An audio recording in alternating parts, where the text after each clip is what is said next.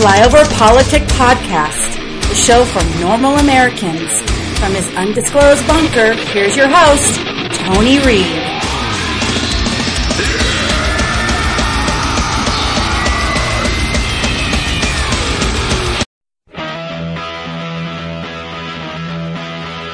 It's Friday Free For All.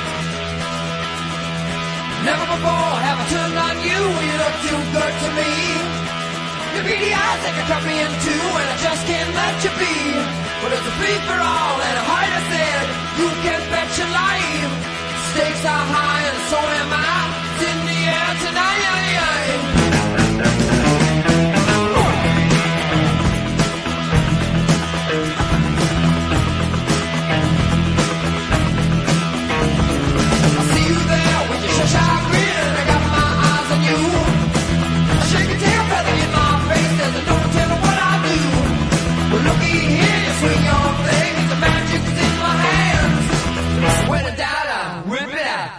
A podcast. It's the fever all. Bam.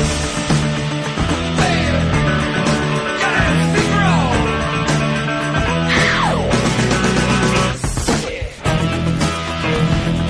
all. And welcome back to Flyover Politic Podcast. It's a Thursday, because those who know the show, we record our Friday Free For Alls on a Thursday, 14th of September, year of our Lord, 2017. And we got a good one today.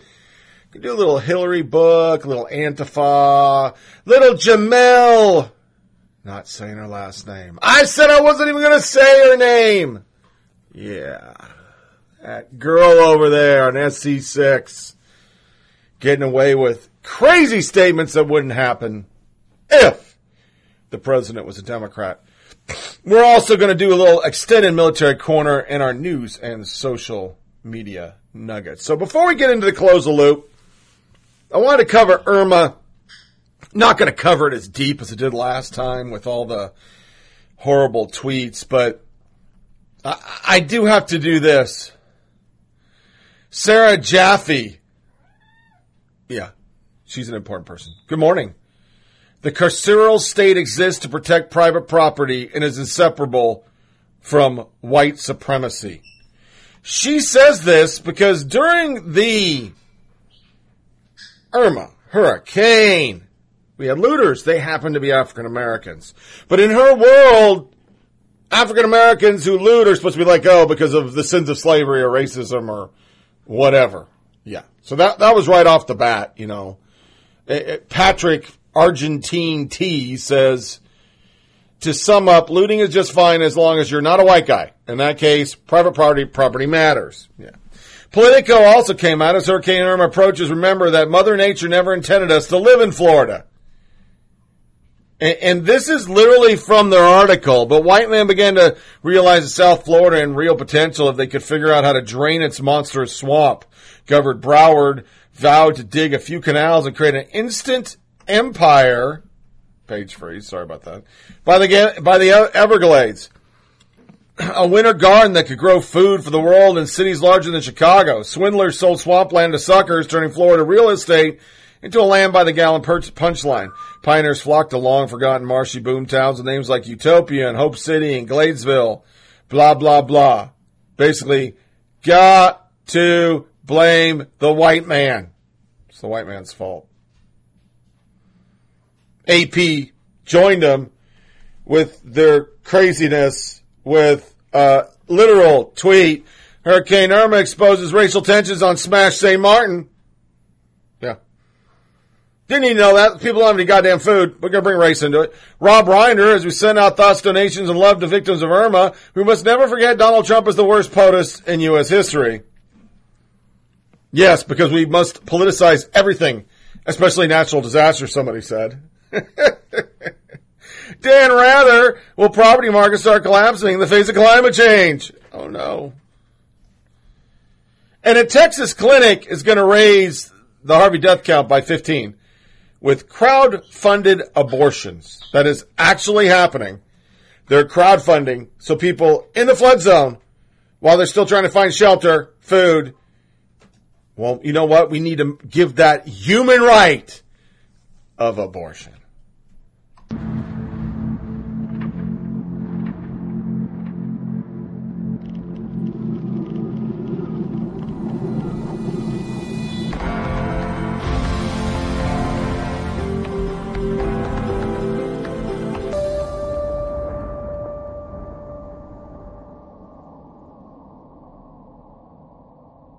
We'll start our close the loop with the. Remember, we put the the Berkeley was already counseling people prior. This one's really, really, really, really worse. Grant Strobe. Snowflakes. UC Berkeley professor cancels class after students complain about militarized campus for Shapiro speech. So not is it only they need counseling because the man's going to speak in a tongue they don't understand, which is other than far left moonbat. Now because they have to have so much security because they're so out of hand and a bunch of petulant children who destroy everything they don't like. They're upset about that. Yeah. Okay. So 9-11, um, I have a article I want to read because I, I agree with it and a lot of ugly shit. Um, it's to be expected. It's the left, but uh, bear with me on this one. In the long run, 9-11 didn't bring us any closer together. On September 14, 2001, Rocco Gurcherlia, a retired firefighter in Ground Zero, couldn't hear President Bush, who came to speak to rescue crew. He shouted as much to the president, I can't hear you. Of course, that's what prompted Bush to do his favorite speech, or famous speech. The crowd broke into chanting USA. At the time, it seemed that the rest of American society did as well. It's still an exhilarating moment to watch, and I can't help but wonder whether it would go down the same way today. Would the deep cynicism so many now have about American history allow such uninhibited display of patriotism to go on without disparagement? Oh, the answer is a big negatron, Batman. How long before think pieces began pointing out that Islamists are nearly as dangerous or destructive as George Bush or the NRA? How long before pundits start pointing out that killing terrorists is exactly what they want us to do? Well, they kind of already did that one.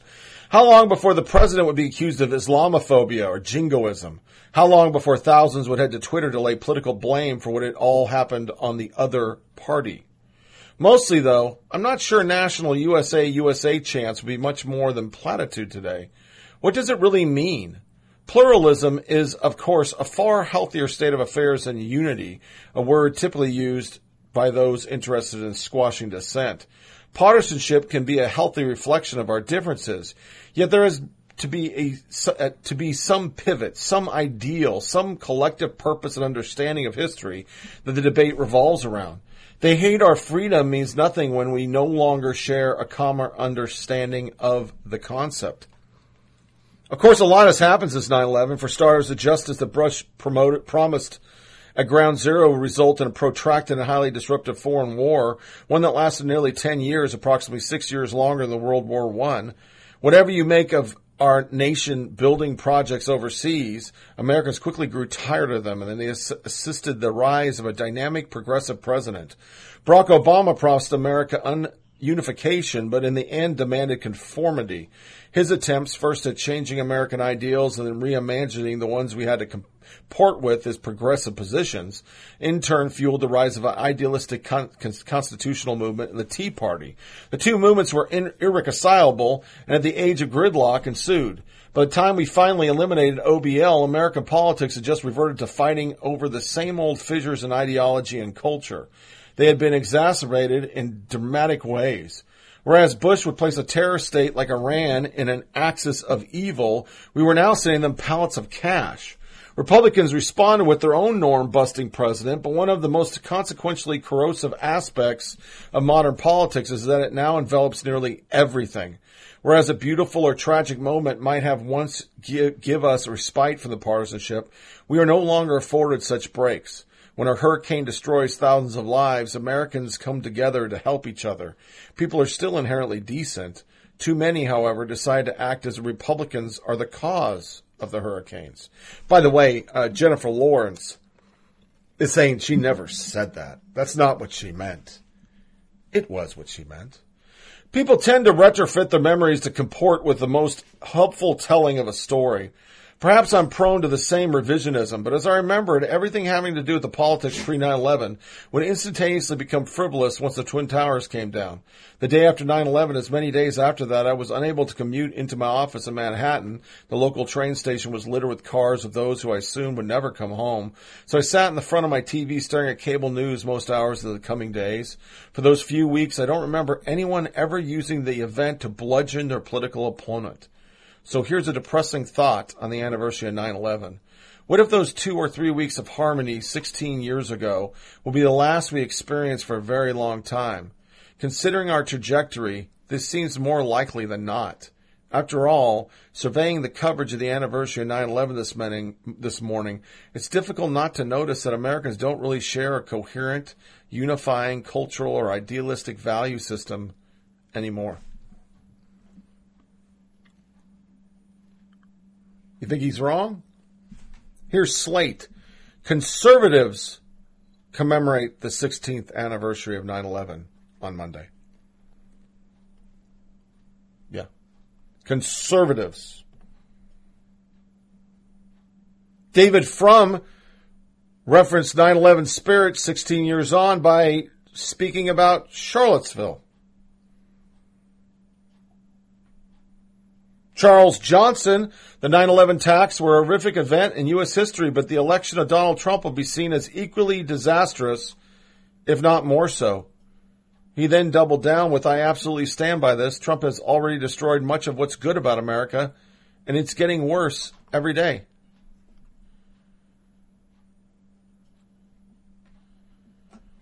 Keith Olbermann dogged him for not tweeting. He dogged him at 9 a.m.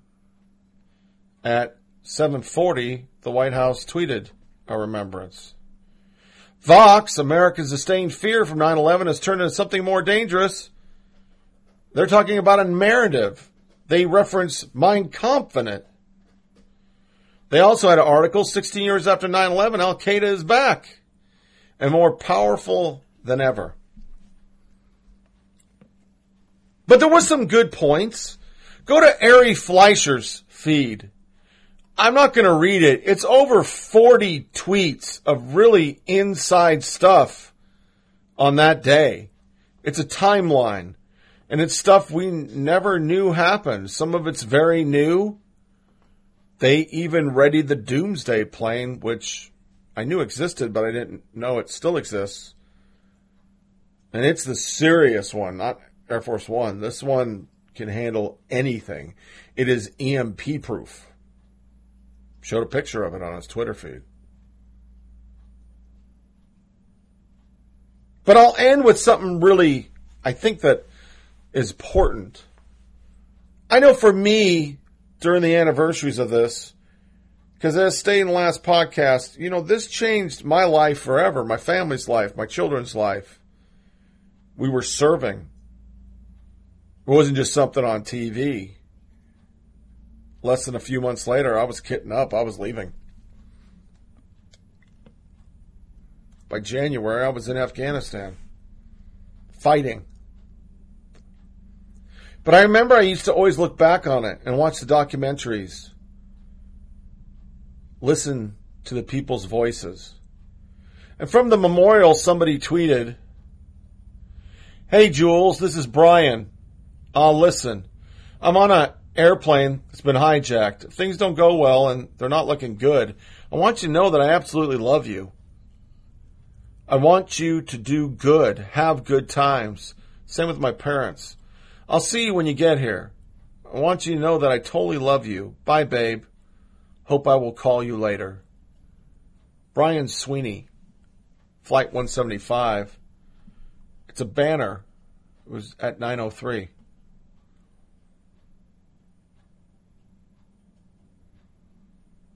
I, I, I don't know what went wrong. I have my ideas, and I'll save them for another show. But it's really sad because we lost that, and now we have this. That's why it is important to stand up for subtle and blatant homophobia, to fight for our trans brothers and sisters. Their very lives depend on it. They too have served and are serving our country proudly and with distinction. We have to be the voice of my immigrant brothers and sisters, especially the young ones who know other, no other home than America. We have to point out outright bigotry and racism. And as a man of color, I certainly know it when I see it. I can smell it coming. And to make sure that some uninformed people don't get confused that there are no fine or good Nazis or white supremacists anywhere, and it's not about both sides.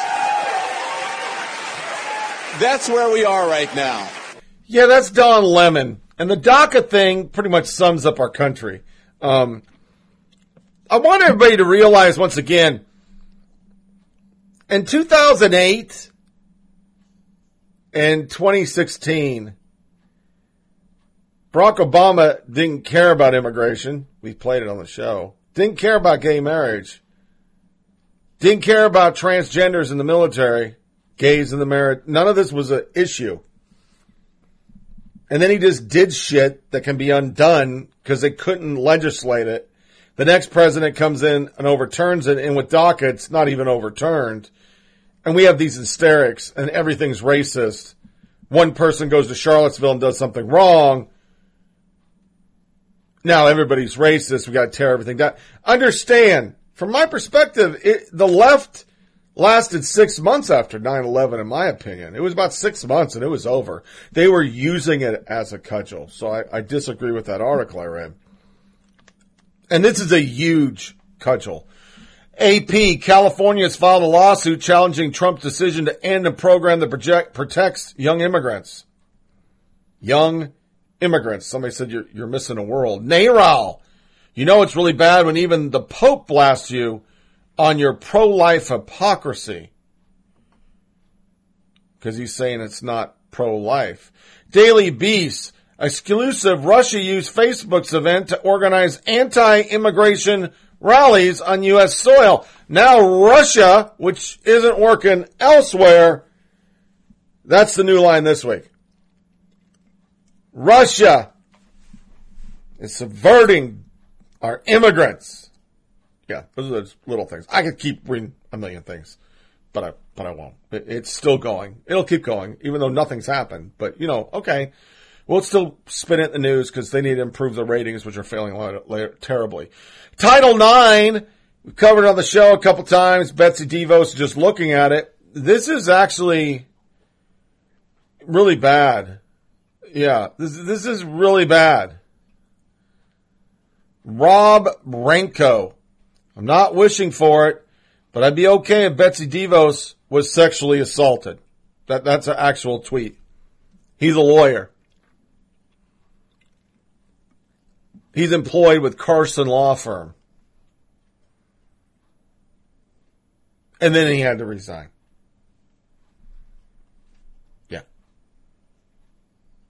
Thought that was pretty heinous. It would make our hate tweets today, but it didn't. Little Antifa stuff. This is Daily Caller. Tim Kaine. I don't know about enough about Antifa. I, I'm only reading that so you understand. Kaine's son's a member of Antifa. So that's a fucking lie. That's a huge lie. And shame on you, Tim Kaine. Trump derangement syndrome. The Schadenfreude phase of Trump administration is hitting already. This is a stage some of us have been waiting for when Trump tacks back to the left, makes nice with Democrats, and sells out his core supporters. A lot of weird stuff's happening this week. I, once again, the deal to prolong DACA for six months was probably smart.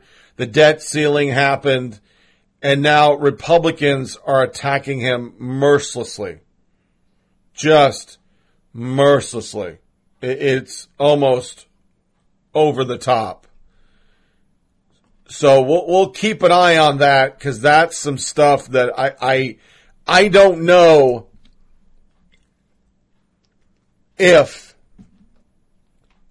he can survive this, folks. This, this is gonna be really bad. Before we go into segment one and start listening to Hillary blame everybody and act like a petulant little girl, September 11th also is a day that we remember because there was also the day of Benghazi. The CIA tweeted about 30 tweets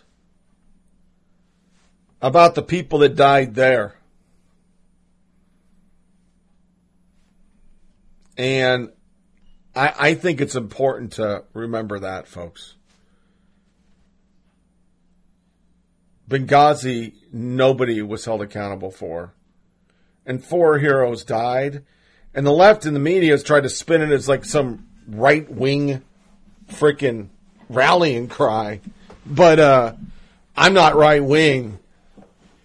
I just know that night and everything I've seen on it, including the movie, which was incredibly accurate, that was horrible.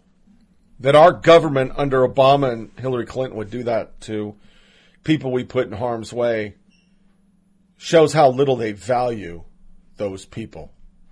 So, I, I just wanted to bring it up. To segment one, Hillary's book tour.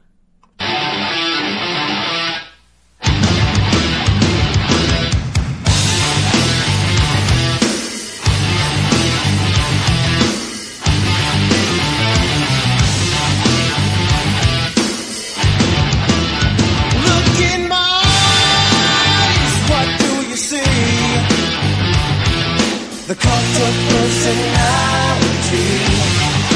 I I'm just really blown away by all this, the whole media tour and everything. But and and, and I've been saying I don't want to touch it, but I, I don't really have a choice.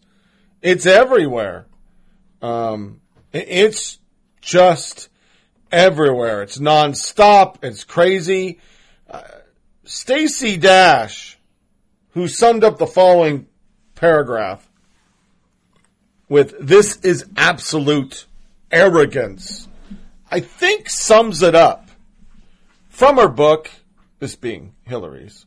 Since November, more than two dozen women of all ages, but mostly in their 20s, had approached me in restaurants, theaters, and stores to apologize for not voting or not doing more to help my campaign. I responded with forced smiles and tight nods. On one occasion, an older woman dragged her d- adult daughter by the arm to come talk to me and, uh, and ordered her to apologize for not voting, which she did, head bowed and contrition. I wanted to stare right in her eyes and say, You didn't vote? How could you not vote? You abdicated your responsibility as a citizen at the worst possible time, and now you want to make want me to make you feel better? Of course, I didn't say any of that. These people were looking for absolution that I just couldn't give. We all have to live with the consequences of our decisions. That's how bitter this were, were this woman is. I mean, I'm going to play you sound bites that I I I I am in shock. I'm just in shock. She's actually saying things like the media environment is hard for Dems. She's going on straight liberal TV only. She went on the Pod Save America, which is Favreau and all the sycophants. When she was on there, uh, the way this article goes, Clinton was on a Pod Save America podcast on Tuesday as part of her Blame Everyone But Me for Election Loss tour and launched straight into tirade scapegoating the media for a loss. The other side is dedicated propaganda channels, said Clinton. That's what I call Fox News. It has outlets like Breitbart and Crazy Infowars and things like that. Clinton, Clinton then gave some laugh inducing analysis about how tough it's going to be for the Democrats and the media. I think the Democrats can do a lot, but they're still going to face a very difficult media environment, said Clinton, and we've got to figure out how we're going to break through.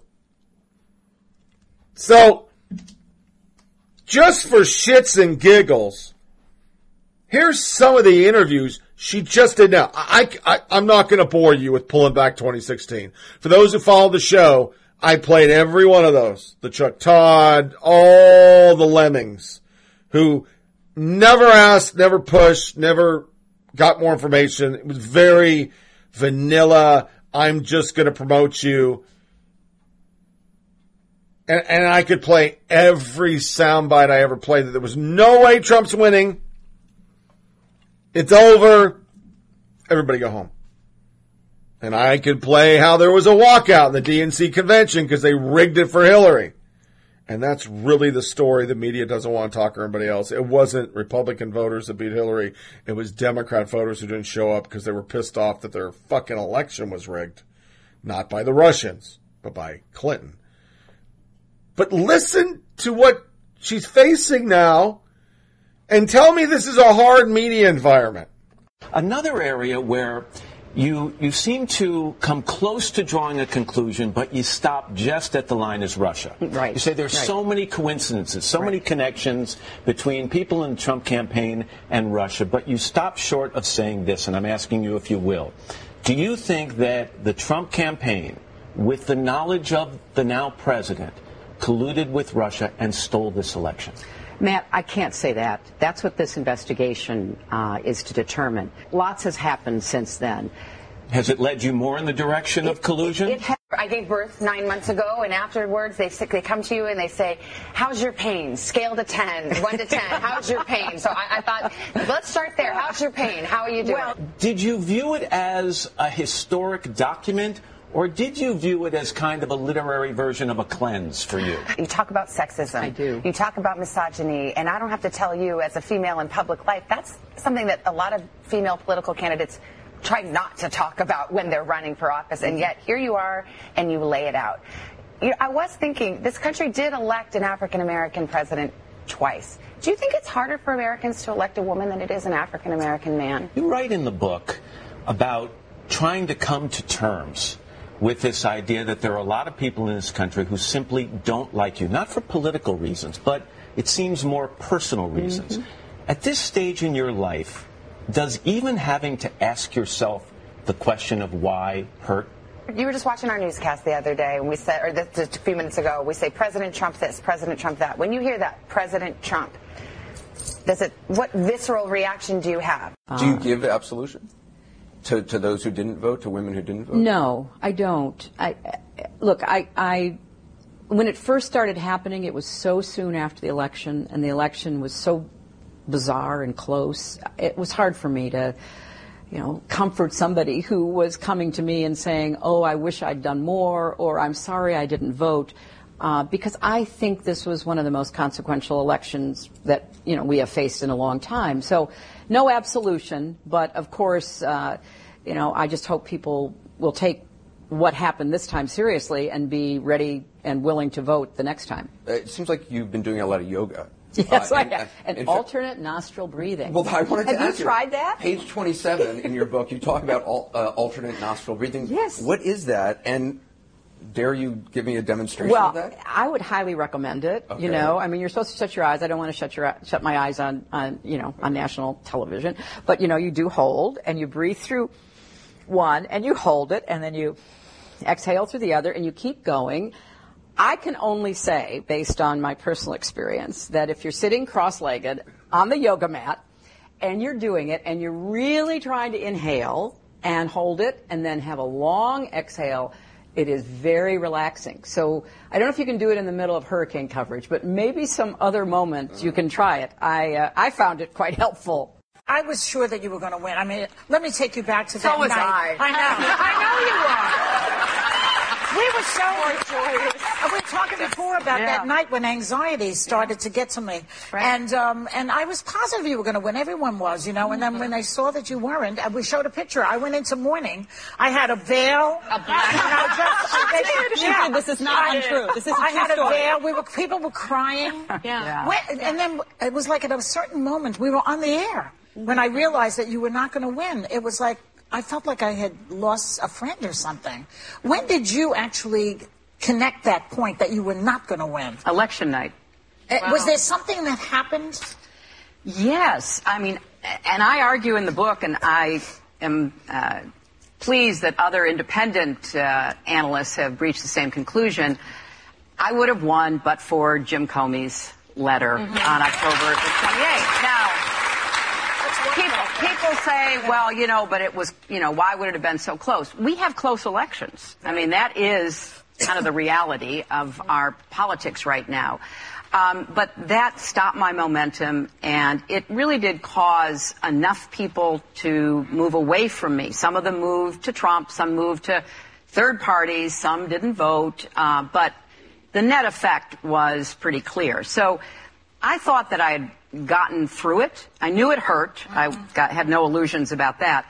But as you said, Joy, everybody, not just our analysis or our research, everybody was saying the same thing. Trump All of himself thought you were going to win. his pollsters Yeah. and he, because they were seeing the same information we were seeing. So it was, it was a shock. I mean, I, I can't uh, describe it any other way uh, because what I thought was going to happen is be, it would be a close, hard-fought campaign, but I would win, and then I was really looking forward to and had thought a lot about what I would do. So it wasn't until that night that it really hit me when some of the results came in that were contrary to what we and everybody else thought. Did you cry? Did Bill cry? No, we, did, we didn't cry that night. Let me put it that way, um, because first of all, I, I say in the book, and I write really painfully about what happened that uh, that night. Um, I, I felt like I had to, uh, you know, be strong for my family and my friends and my supporters, and I hadn't spent any time thinking about a concession speech, so I had to write one and then go deliver it the next day. And it wasn't until that was over and Bill and I got into the back seat of, you know, our car and began to drive that I just felt like, oh, you know, the adrenaline was Isn't there a dimension here where Republicans who do not have a very high opinion of the government do not mind particularly the feeling that the government is corrupt, that it does not work on your behalf, that it might even work on behalf of special interests, that that is not actually a particular threat to their ver- version of politics. Whereas for Democrats who do want people to trust the government, who do want people to have that faith in public institutions, there is a higher bar Yeah, for and I demonstrating think- public purity. And I think Democrats, by and large, try to reach it.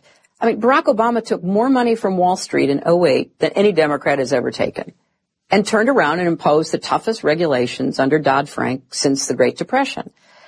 That's what I tell people that all the time. If you give me money, you will know because I will tell you publicly and privately what I'm for. So if you're in a high income tax bracket, I want to tax you. If you still want to give me money, you are going in with your eyes open. I think for me, as a guy who's got his tinfoil hat on for media bias, the most amazing thing about every one of these uniforms or interviews, it's smiles. And for those who think I'm full of shit, I want you to watch Meet the Press and you watch uh, This Week or CNN. Look how the newscasters talk to Democrats and how they talk to Republicans. Watch Morning Joe and see the demeanor and the body language around Democrats and conservatives. You could put that across 2016 election because for the entire thing, they were all friends. Most of them were already Clintonites. They'd worked with Clinton campaigns. They'd sucked up the bill. But, you know, she says it's a hard environment. Marie Claire, September 13th. Hillary Clinton is more of a president right now than Donald Trump will ever be. Whole article. Dogging Trump and then literally saying Clinton, on the other hand, was spreading the word on ways to help victims, writes Valentini. They're using Valentini, a pro-death abortion expert. Simultaneously, the New Yorker, this is the cover we would have published that Hillary Clinton defeated Donald Trump. Her staring at the moon. Katie Tur has a show on MSDNC. The room goes wavy. My stomach churns. I can't feel the, I can feel the bile in the back of my throat. That reaction to Donald Trump winning the 2016 election didn't come from Hillary Clinton's new memoir. It came from the pages of NBC correspondent MSDNC anchor Katie Tur's book about covering the campaign. The Hill's Joe Concha read through a copy of Unbelievable in which Tur bemoaned Trump's victory. I've heard him insult a war hero, brag about grabbing women by the pussy, denigrate the judicial system, demonize immigrants, fight with Pope, doubt the democratic process like you're doing right now. But okay. advocate torture and war crimes, tout the size of his junk and presidential debate, trash the media, and endanger my life. Appearing on Tuesday's Today Show to hawk the book, Tur similarly described how jarring and scary it was when Trump would criticize her biased coverage during campaign stump speeches. We had to have armed security, she hyped, which is standard practice. Beyond recalling her nausea, Tur also pushed a bizarre fear that Trump would become a lifetime dic- dictator. Does anyone really believe he'll respect term limits? I have a vision of myself at 60, Trump at 100 in some Midwestern convention hall. The children of his 2016 supporters are spitting on me. After expressing her loathing of the president in such detail, does anyone really believe Tur can be an objective journalist? How can they, they all? Jemele Hill section alone today. Said her name again. God damn it. It's unbelievable. But there were some people running some good shit. She snubbed them on the night of her stunning defeat and is now telling the world how she's like Bubba, who did the same years ago. Whole articles done. Some Clinton supporters were weeping, others were wailing. I saw one lying flat on her back, bawling silently. In this article, either Hillary Clinton has a terrible memory or she is a shameless revisionist. Her latest book, What Happened, which offers her vision of the 2016 presidential election, is a jumble of self-congratulatory and self-pitying anecdotes. She goes to great lengths cataloging all the persons, places, and things that allegedly let her down last year. Clinton also dedicates a significant volume of ink to patting herself on the back for supposedly overcoming various oppressive institutional forces. She boasts often in the book of her steely reserve and even contrasts herself with her husband Bill, whom she claimed deals poorly with electoral losses. Not he suffered many of them. Losing is hard for everyone, but losing a race you thought you would win is devastating, she writes. She added, I remember when Bill lost his reelection to governor in Arkansas in 80, he was so distraught at the outcome that I had to go to the hotel where the election party was held to speak to supporters on his behalf. A fascinating detail to be sure, but she didn't let it go at that. She got greedy and added, for a good while afterwards, he was so depressed that he practically couldn't get off the floor. That's not me. I keep going. I also stew and ruminate. I run through the tape over and over, identifying every mistake, especially those made by me. When I feel wronged, I get mad, and then I think about how fighting back. To put it politely, the former Secretary of State is full of bunkum. I was at her election victory party last year in New York City when the world learned she lost to Donald Trump. As far as electoral defeats is concerned, Hillary Clinton has a lot more in common with her husband than she apparently cares to admit. It was a little after midnight on November 9, 2016, and I, you couldn't walk two feet without bumping into a crying Clinton supporter. The Democratic nominee staff had booked the Jack- Javits Center for a big victory celebrating on account of the arena's massive ceiling. Her team was particularly eager to use the building's appearance to send a not too subtle message about the candidate's impending historical accomplishment. They thought they had an election in the bag. Hell, with the exception of a select few, nearly everyone in the media and political circles thought Clinton had it in the bag.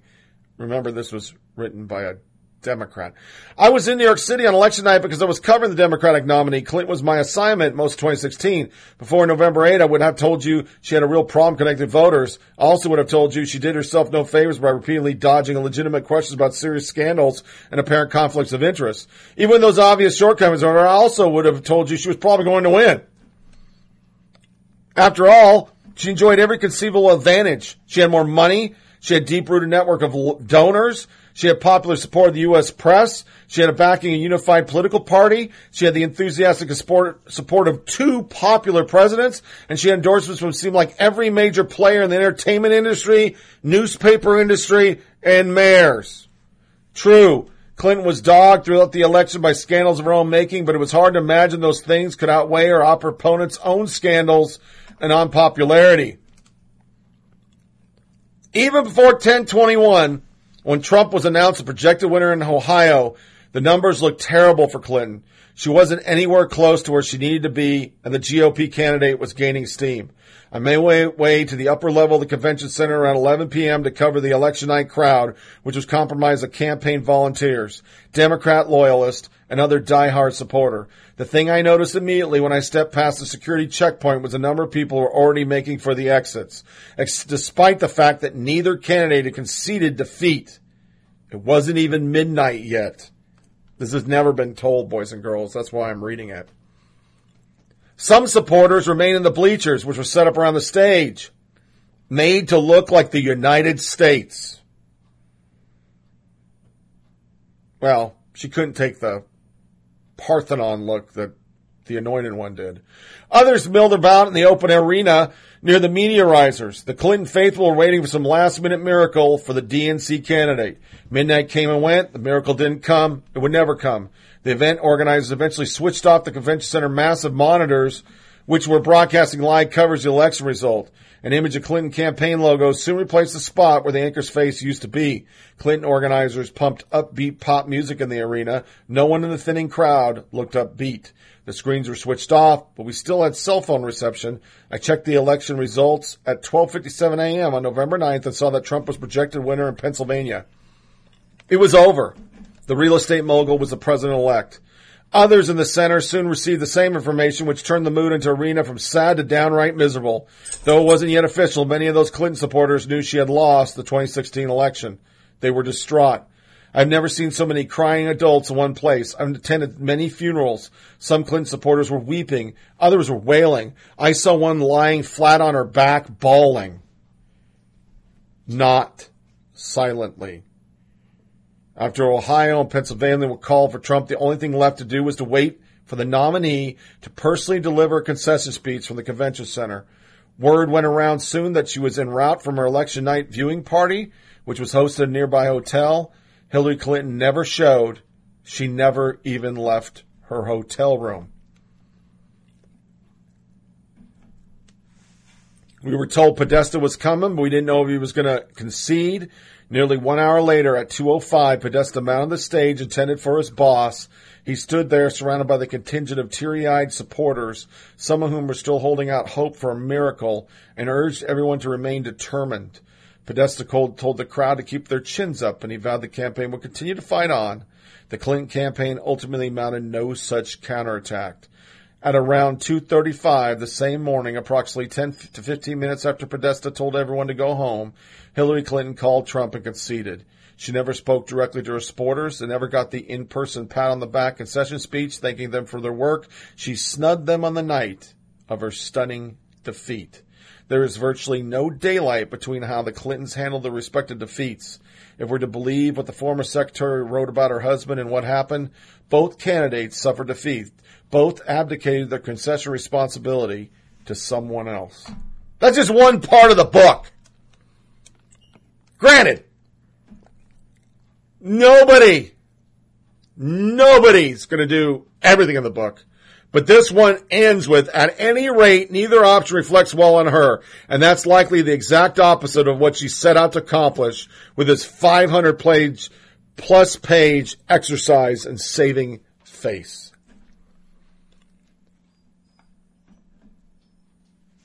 This book is already slashed 40% at Amazon and Walmart. It's being sold for $17.99. The Daily Wire. Watch. Hillary's so cocksure of victory, she bought second home next door for White House staff. In that thing, she's talking about alternate nose breathing because that's how she made it through losing. Yeah. Yeah. Yeah. But you still have the cult of personality. You still have it. Steve Marmel. On 912, my feed will be dedicated to and only for amplifying women. Can you do the same? Hope so. As Hillary Clinton's book is released and people want to silence her and her followers, I will do otherwise. Amplify women. What happened? The effort to silence female voices on Twitter is relentless. So on 912, I'm going to just listen and amplify women. Those are all hashtags. Political coverage, iPhone coverage, jokes are respect to hashtag what happened. I will, without comment, only of amplify women. Dudes, join me. The Hill. Hillary. Time to exit the stage. Schoen is the author. The Democrats need a unifying message, a focus on economic growth, tax reform, ideological tolerance, and most importantly, an agenda that focuses on traditional values, religion as a positive force. To win in areas of country like the Midwest, Democrats do not need star athletes, Hollywood celebrities, and they certainly do not need Hillary Clinton. It is time for her to step off the stage, find something productive to do, and stop pointing fingers. But the media loves her. Time. First interview. She bitterly blames sexism, Comey, and Russia. All the questions are horrible. Another interview. Clinton blames Comey, Russia, WikiLeaks, Facebook, face, fake news, voter ID laws, sexism, and misogyny. Washington Examiner. Hillary Clinton rips New York Times for shoddy reporting on email scandal. The former Democratic presidential candidate describes feeling confused about the New York Times decision to endorse her while also beating me up about emails. We proved it in the podcast, folks. She, they, they, they broke the story, but they didn't beat her up. Getting beat up is Abu Ghraib above the fold for 120 days. When they do that to you, Democrats, come talk to me about how the media environment's bad. The Times, as usual, played an outsized role in shaping coverage of my emails throughout the election. Clinton wrote, To me, the paper's approach felt schizophrenic. Clinton admitted her choice to set up a private email server was a dumb decision that helped cost her the election. Clinton expre- expressed outrage that the New York Times dedicated half its front page to Comey, October 28th letter, because she argued the letter contained zero evidence of wrongdoing and very few facts of any kind. But NPR, this is their interview. I'm not going to listen to this addled school child whimper and moan, so I won't read her replies. Are women voters who didn't vote for you guilty of sexism? That's question one. Two, were you a doomed candidate from the get-go? Why would it have, have it have ever gotten to the point where something like Comey lever, letter could have shifted so many opinions? Why was it ever that tenuous? I mean, you say in the book, American elections are about change and they're about the future or some combination thereof. And for many people, you're about neither. Did your candidacy have an irreparable flaw from the beginning? Okay, that's a good question. Number three, can another Democrat have beaten Donald Trump? I'll give him props for that. What about Democrats who want you to just go away?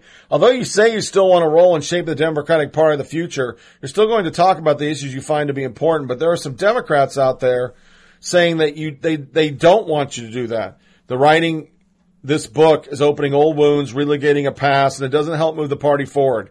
Have you reconciled that the people might not want you around as the party steps forward? Number five, didn't you run like you were entitled to the nomination? See, NPR is getting a little balls on them. Six, did familiarity with you and Bill breed contempt? Simultaneously, Hillary Clinton claimed her new book, What Happened, that t-shirts were severed head on them with her severed head were on sale at the GOP convention. Yashar Ali, who we covered, and is no way any kind of a conservative. HRC mentions the Kathy Griffin scandal and says that RNC convention people were selling t-shirts with their severed head and no one said a word.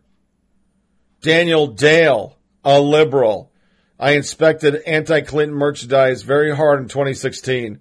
I didn't see any such t-shirt around the RNC, certainly not in the convention center. So that has something to do with it? But while print media and the internet might be starting to tire of her, here is Vox with Ezra Klein. It's rather long. Listen to this person on the back side. I want you to just answer the simple question. Have you ever seen a losing candidate nine months or ten months after losing go on a book tour? The book tour is about her losing and sound this fucking bitter. Secondly, I don't think I'm held to the same standard as anybody else. I believed that if I were to say, let's do, um, you know, uh, what, let's say a carbon tax, let's do single payer tomorrow, let's do whatever it is that might be viewed as universal and inspiring or whatever. I'm like, either my primary opponent or my general election opponent, who were never pinned down, except in one case in the primary with respect to uh, Senator Sanders, I I would have been hammered all the time. Like, okay, well, how are you going to do that? And how are you going to pay for it? And where's the money going to come from? And if I had said, we're going to leave it to the legislative process over here, they'll figure it out. People would have said, well, you've been around. You know how it works. How are you going to do that? You don't have 60 votes. You're not, li-. I mean, I think I would have been hit with a thousand different legitimate questions. And I think I would have felt an obligation to answer. So finally, you know, I do think policy matters. And I think where I came out really made sense for the country, made sense for a Democratic uh, candidate. Um, but it was hard to compete with, you know, just the, the, the big claims and the assertions that I got from, you know, both sides. And maybe I could have been, in fact, I'm sure I could have been somewhat more adept at trying to maneuver through that so that I got the benefit of saying, here's what we're going to do. I thought saying, look, we're going to get to universal coverage because that's my goal. We're at 90% now. I think getting from 90 to 100 is a lot easier than starting over. I mean, I thought that made sense to people. And I think in the end, a lot of people who were going to vote for me, uh, believed that. But, you know, that, that's what you do when you take a retrospective. Like, what could I have done differently? Is that a critique? I, I, I I understand that critique. Um, but I don't think the press did their job in this election, with very few exceptions. So the hard questions about what was real and what was realistic and what could happen with the right kind of election outcome were never really joined. And so, you know, I found it frustrating, obviously, because I think I could have defended and lifted up a lot of what I believed we could do. But really, Ezra, when you get 32 minutes in a whole year to cover all policy, how does that work? And you compare it even with 08 where you had 200 minutes on broadcast TV. You think, well, is it that people are really not interested or is it that it's just not as, uh, you know, enticing to the press because the other guy's running a reality TV show, which is like hard to turn away from. And whatever he says, we think is kind of goofy, but hey, it's good TV. And she's over there saying, okay, here's how we're going to raise taxes on the wealthy, and here's what we're going to do to close loopholes, and here's where I think I can do it. And eh, you know what? She's going to win anyway. So let's cover the other guy because he's a lot more fun. And I think in in addition to everything you say, which I think is is, is fair and needs to be uh, considered, it was such a difficult environment even to have that conversation. So who could tell what was or was not realistic? It was, you know, kind of all, all bets were off uh, in the coverage of the campaign. A little bit to the 2016 election and what happened. Mm, the, what happened? The, the subject of the book. My book, yes. There is a premise that I that is not really articulated one way or the other book, and I want to see where you fell on it. Mm-hmm. Was Donald Trump more or less a normal Republican candidate who one should have expected to begin with 42, 44% of the vote? And so you're just explaining how did a Republican candidate win the election? Mm-hmm. Or is Donald Trump an abnormal candidate who you should have expected to begin with 30, 35% of the vote? And so you have to have this very large explanatory leap to how he came close enough to actually win. What are you explaining? I think given the hyper partisanship in the country right now, once he became the Republican nominee, the odds were very high that Republicans would come home to him as their nominee.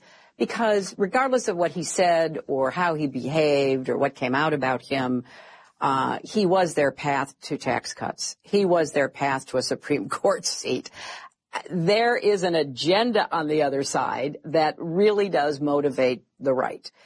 Uh, so I think at the end of the day, something like 90% of Republicans voted for him and 90% of Democrats voted for me. That's unfortunate in lots of ways. I wish we weren't in such a hyper partisan political era. But that's what I always expected. I always thought the election would be close. I never was one of those people who said, oh my gosh, he's so unacceptable and this, that. I, I always thought it would be close.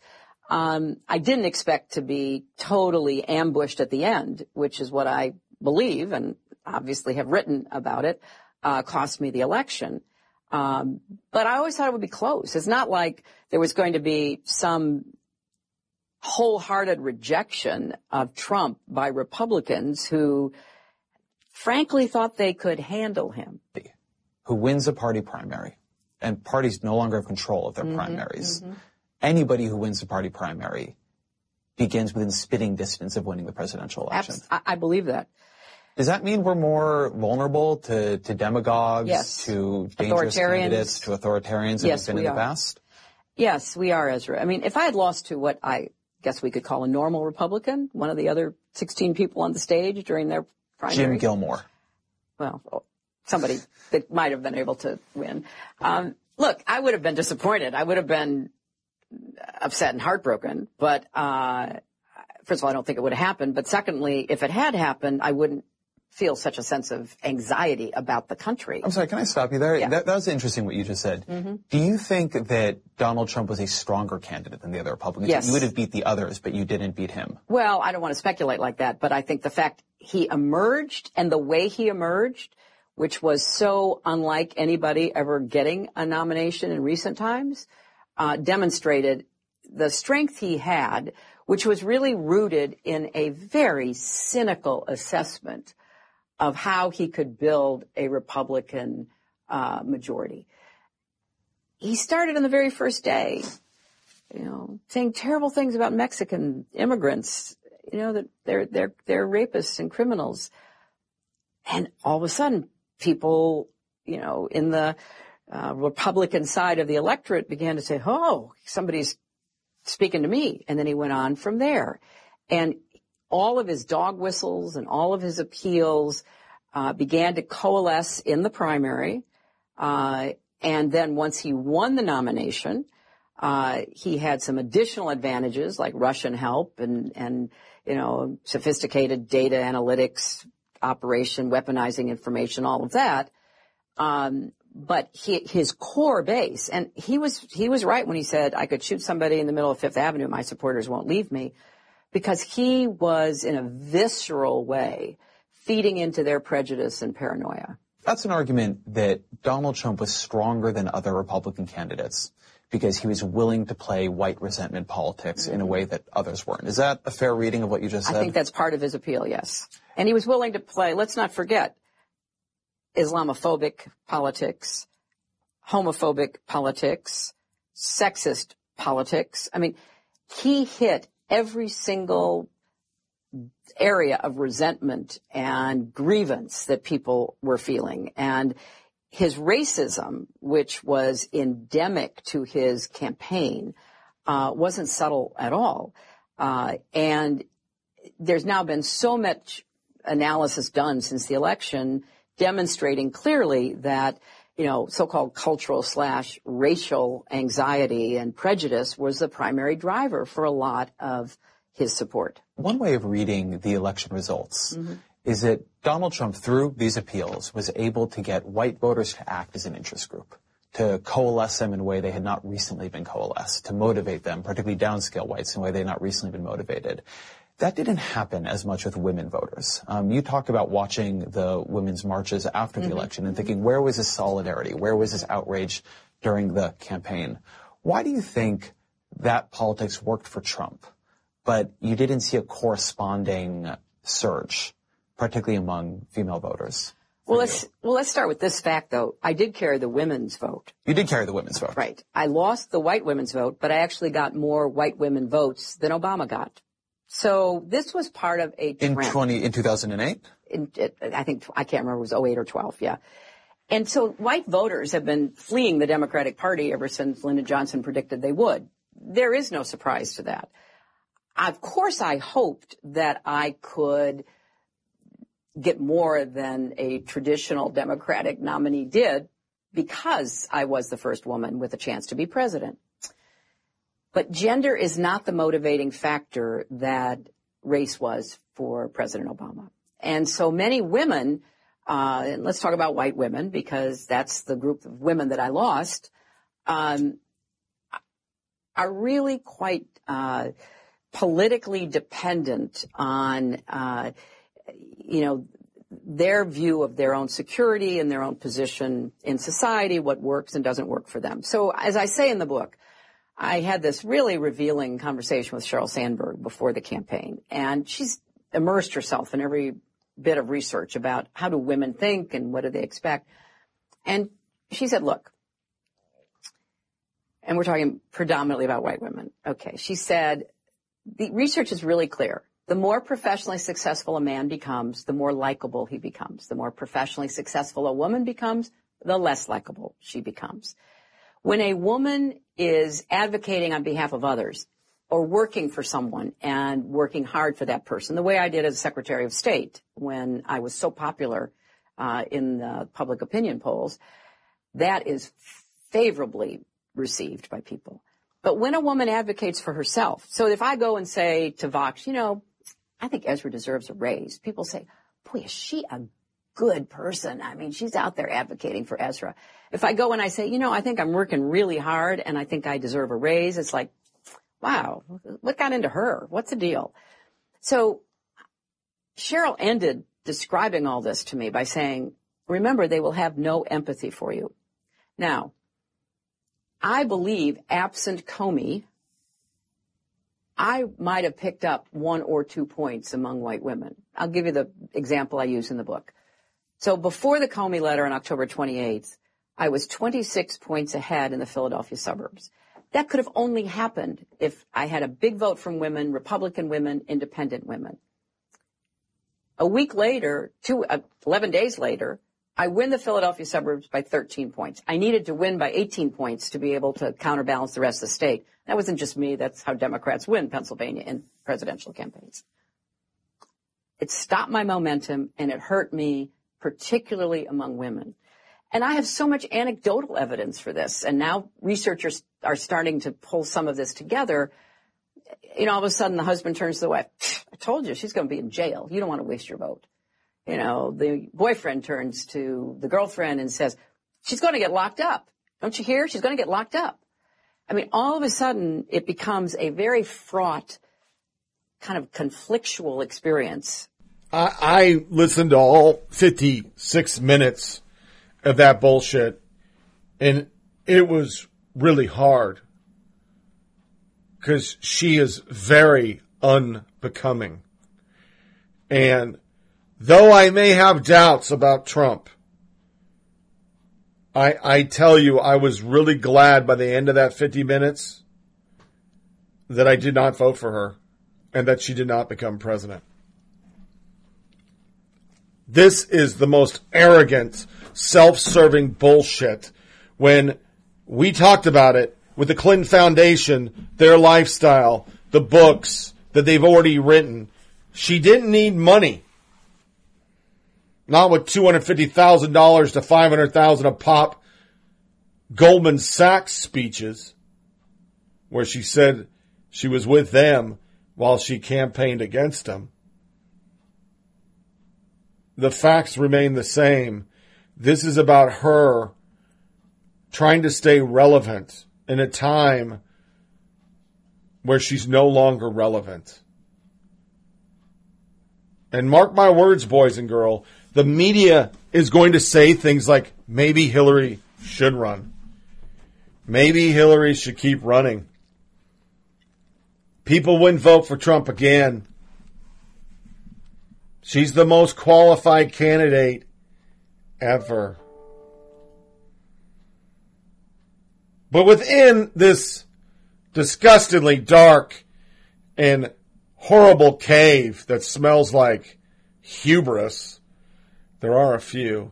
S.E. Cupp, who's on CNN, did a mocking reading, and Greg Gutfeld did a Tony Reed on the five which got sent to me via email this morning from a friend, and it's fucking awesome. So we'll close the Hillary book tour on these two people ranting and go to a very short segment too, which is about the Portland Antifa. Hillary holds nothing back in her airing of grievances, except maybe some self-awareness. As a matter of fact, you may say what happened reads like a clinical look into Clinton's five stages of grief denial, anger, bargaining, depression. And finally, acceptance. Usually people go through the stages alone or with the help of medical professionals, but for whatever reason, Hillary Clinton has decided to force millions of American readers to travel her grief spiral with her. Um, well, I have the book. We got it. It's called What Happened? Andy, do you feel up for a dramatic reading? I think if anyone knows anything about me is that I'm always up for a dramatic reading. I do know that about you, and so am I. Um, I thought because this is such a um, sort of cathartic process. Sure. Uh, if if you read it, we'll put on our little psychologist. Oh, there we go. We'll see. Make sure the mic is still good. Okay. Ready? This is good for our dramatic reading. On to depression. Bill was watching Trump's speech on television. He couldn't believe it. Neither could I. Eventually, everyone left. And it was just us. I hadn't cried yet, wasn't sure if I would, but I felt deeply and thoroughly exhausted, like I hadn't slept in 10 years. Same. We lay down on the bed and stared at the ceiling. Bill took my hand and we just lay there. You know, if there was one thing that could make this book more painful to read, it's the image of Hillary Clinton and her philanderer husband lying side by side holding hands in bed. At least they're holding Thanks for that.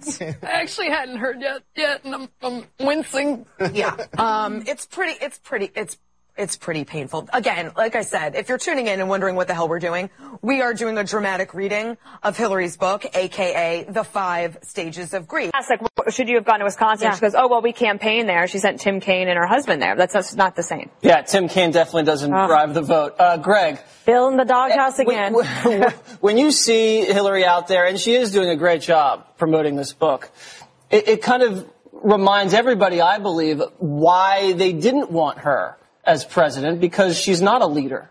uh, no one has made more off losing than Weight Watchers. I mean, she's like, she beats Weight Watchers, the Washington Generals, you name it, the Cubs. Uh, she's like the back of an old stamp. She's bitter and she can't get the job done. Ooh. No, I, you know, I can't be nice Still to sticky, though? I- yeah, I can't, I can't be nice to her after hearing what she just did. You know, the things that she just said is essentially she just did the deplorables all over again. She doubled down. She just dismissed an entire group of people as racist, homophobic, Islamophobic. She, her, her slogan should go from I'm with her to I'm withered. because she's past her sale date. You know, and her book tour is essentially saying, this is what you get. More of me. It's like, I, I'm, I, I- this is your punishment because you didn't vote for me. I'm going to your town. Maybe she will go to Wisconsin. If she can sell books there now, she'll go. She's like a reverse ice cream truck. Yeah. Oh, actually, You know there's what? Nobody's running out to chase her. They're all climbing behind the windows and peering out the out the out the at the uh, blinders. Is she gone? That's just I just find it very She's the only one. She's not tired of herself. Like that's the thing. She's like, listen, I got something else to tell you, and another reason why. yeah, it's just, it's just I, I don't know. It's like I kind of was like, hey, maybe this is kind of interesting. But after listening to that weird, stilted, manufactured in front of a back weird background of her unloading this litany of like race cards, Islamophobic card, homophobic card, I go, you know, who needs it? Who needs it? This is this is not good for the country. This is why she lost. Shut up and go away. Wait a second. So, in other words, It should be a- if, Does if, if she calls chances, out Trump and says Trump played to those, in fact, what she said was kind of interesting to me. She said no other Republican, he was the leading Republican because other Republicans would not play the race card, wouldn't Yeah, go after, uh, you know, the Mexicans and uh, homophobic and Islamophobic. And Yeah. you're saying, oh no, that didn't happen and she shouldn't mention Yeah, she, I don't really, she can't come up with one example of homophobia. The guy was for gay marriage before Obama was. But you know who she is? She is exactly like Michael Scott of The Office. Remember Michael Scott? Oblivious to the flaws that are on display for everybody. When he walks into the office, he thinks he's got it made and everybody's going, oh my God, he's so resistible. She is so resistible, but she's got, she, her entire life is a blind spot. She cannot see the, what the, the men she chose in her life. From Bill Clinton to to keeping Weiner around be- through her through her friend. I mean, these are mis- these are massive mistakes that she refused to acknowledge. It's just when you see it like this, you go like, again, go away. I guess that makes um, Tim Kaine Dwight Schrute. yes, nicely She done. ruined his career too. To be honest, he's done unless he's like backup harmonica. Some, I mean, he plays harmonica.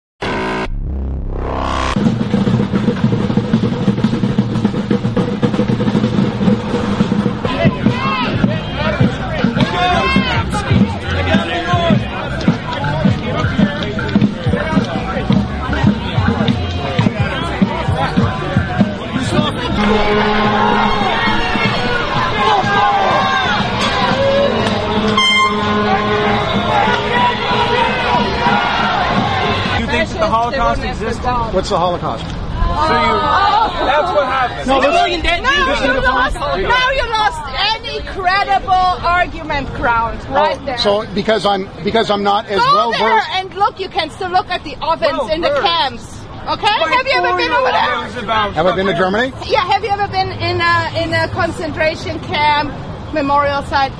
Have you? Yeah. I bet you she has. So you've seen the ovens. So what did they use them for? What did they use the barracks for? I like to. This is cra I think he's just. Hey, I'm, I'm not a bad guy, people. I'm really not. You big Jeremy Christian fans over there? You know, we don't take too kindly to your kind coming down here to our city and slashing our residents' throats. So you can get the fuck out! Yeah!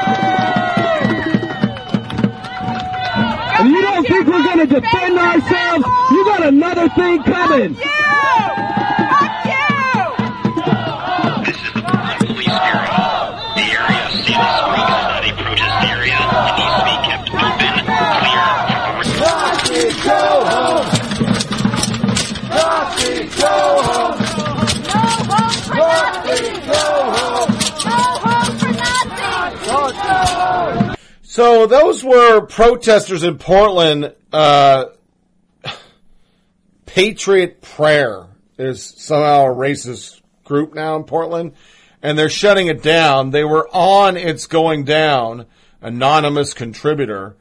Rose City Antifa, Portland Stands United Against Hate, a coalition of 70 plus Portland area organizations, Queer Liberation Front, and hundreds of other Portland area residents joined together to stand against a group, Patriot Prayer, a group known for collaborating and marching with white supremacist neo-Nazis affiliated groups. Patriot Prayer also marched with Jeremy Christian, who later murdered two in a racist attack and injured another on Portland Max Light rail system. Portland police under threat of arrest kept protesting at protesters at bay so Patriot Prayer could enter the waterfront park uncontested. After protesters broke down barricades, Patriot Prayer members were told by Portland officers to leave the area for their own safety. During the melee, police made several arrests, including a particularly brutal one, where officers pulled the victim's hair, shoved her face on the sidewalk, and made it difficult for her to breathe. One officer shoved a legal observer working with the National Lawyers Guild backwards over bicycles after noticing him documenting the brutal arrest on his cell phone. After the arrests had finished, Portland Stands United Against Hate local labor unions led a march through downtown, beginning with the chant, when people do color are un- when people of color are under attack, what do we do? Stand up, fight back. And continue with Nazis out, Nazis out. Both chants aimed at white supremacists they just chased out of town. Patriot Prayer later traveled to a rallied and rallied in Vancouver, Washington, where a partic- participation in the rally tried to run down protesters with a truck. Close call. There's remnants of the murder by white nationalist in Charlottesville last month. Da da da da da da da da da. So, Portland police are purging their gang database because there aren't enough white gangs. It's another article that was side by side by this because they're proud of that, that gangs are good to go.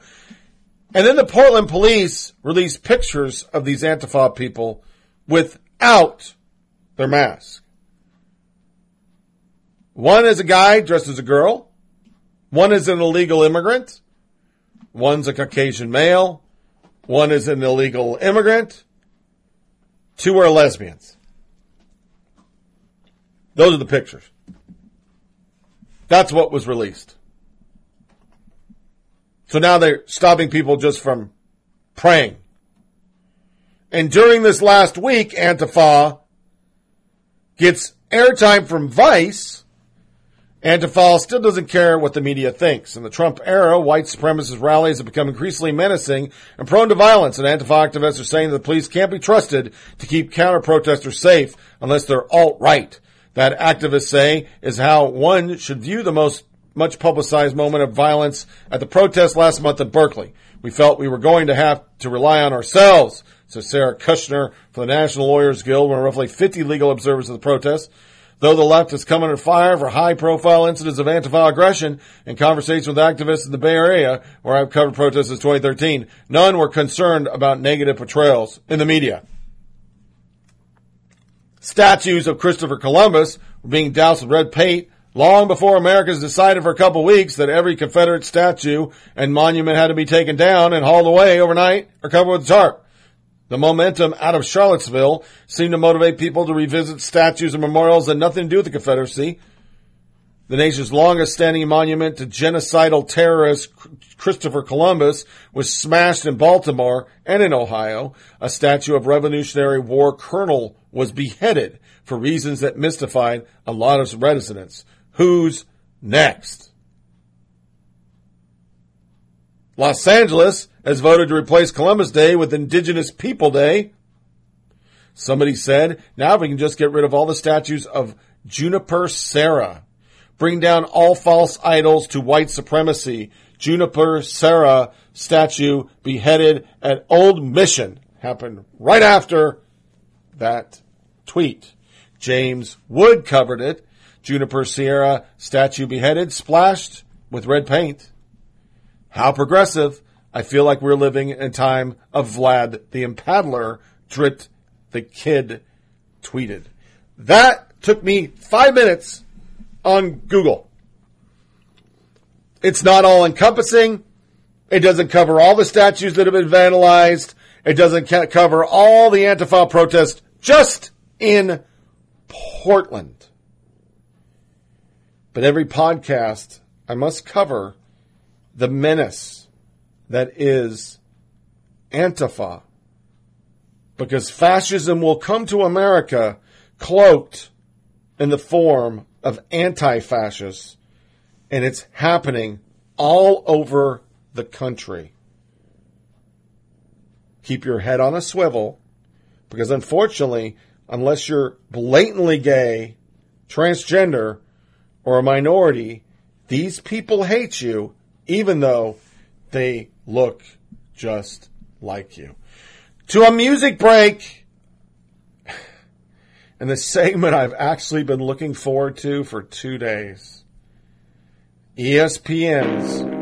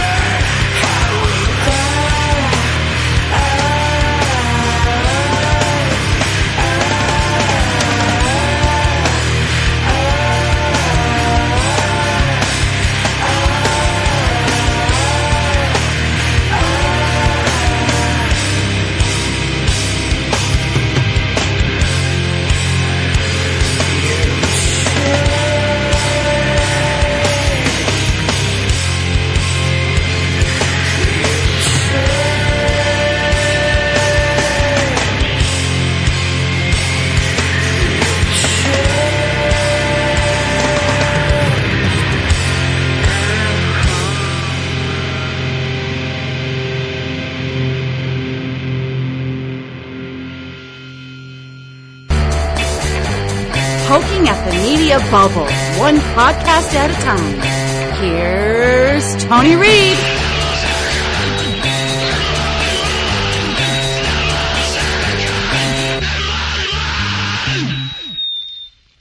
Okay, many years ago, I stumbled across a TV show on ESPN one day. I, I, I think I did it by accident when I was driving, and it was Jacoby and Smith. And almost every show, it was like Stephen A. It became kind of social. It wasn't really a, just wasn't a fucking show. I mean, it was, it wasn't a sports show. And then when they had the big blow up, the reality was, and the blow up being that, you know, I guess I'm not speaking in English right now because I'm trying to fight a fucking cat away while I'm trying to do my podcast. Um, you know, social media was pissed because they did all the firing and lost a hundred good people, guys that were great, and these two morons stayed. And there's even articles. Social media is angry as ESPN for firing everybody at not firing Jemele Hill and Michael Smith. And then I start seeing this hashtag SC6.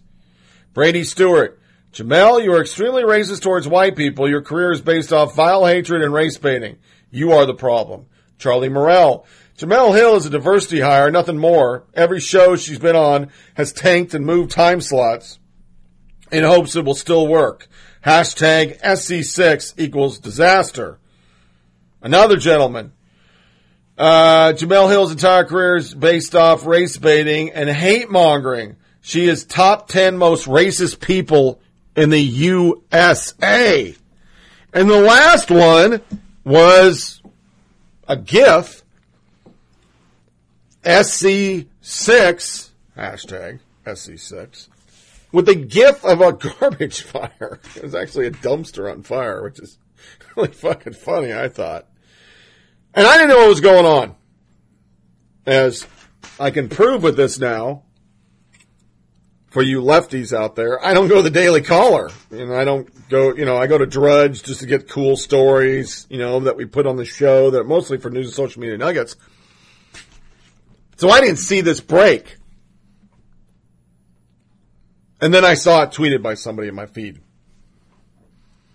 ESPN anchor Donald Trump is a white supremacist.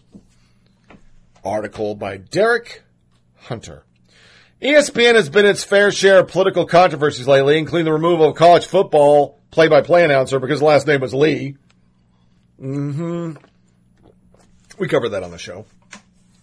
The network has encouraged their personalities to be political in their commentary, and Jemele Hill, who's a co-host of 6 p.m. Sports Center, appears to have taken this encouragement to heart when she called President Trump a white supremacist Monday night during a Twitter rant.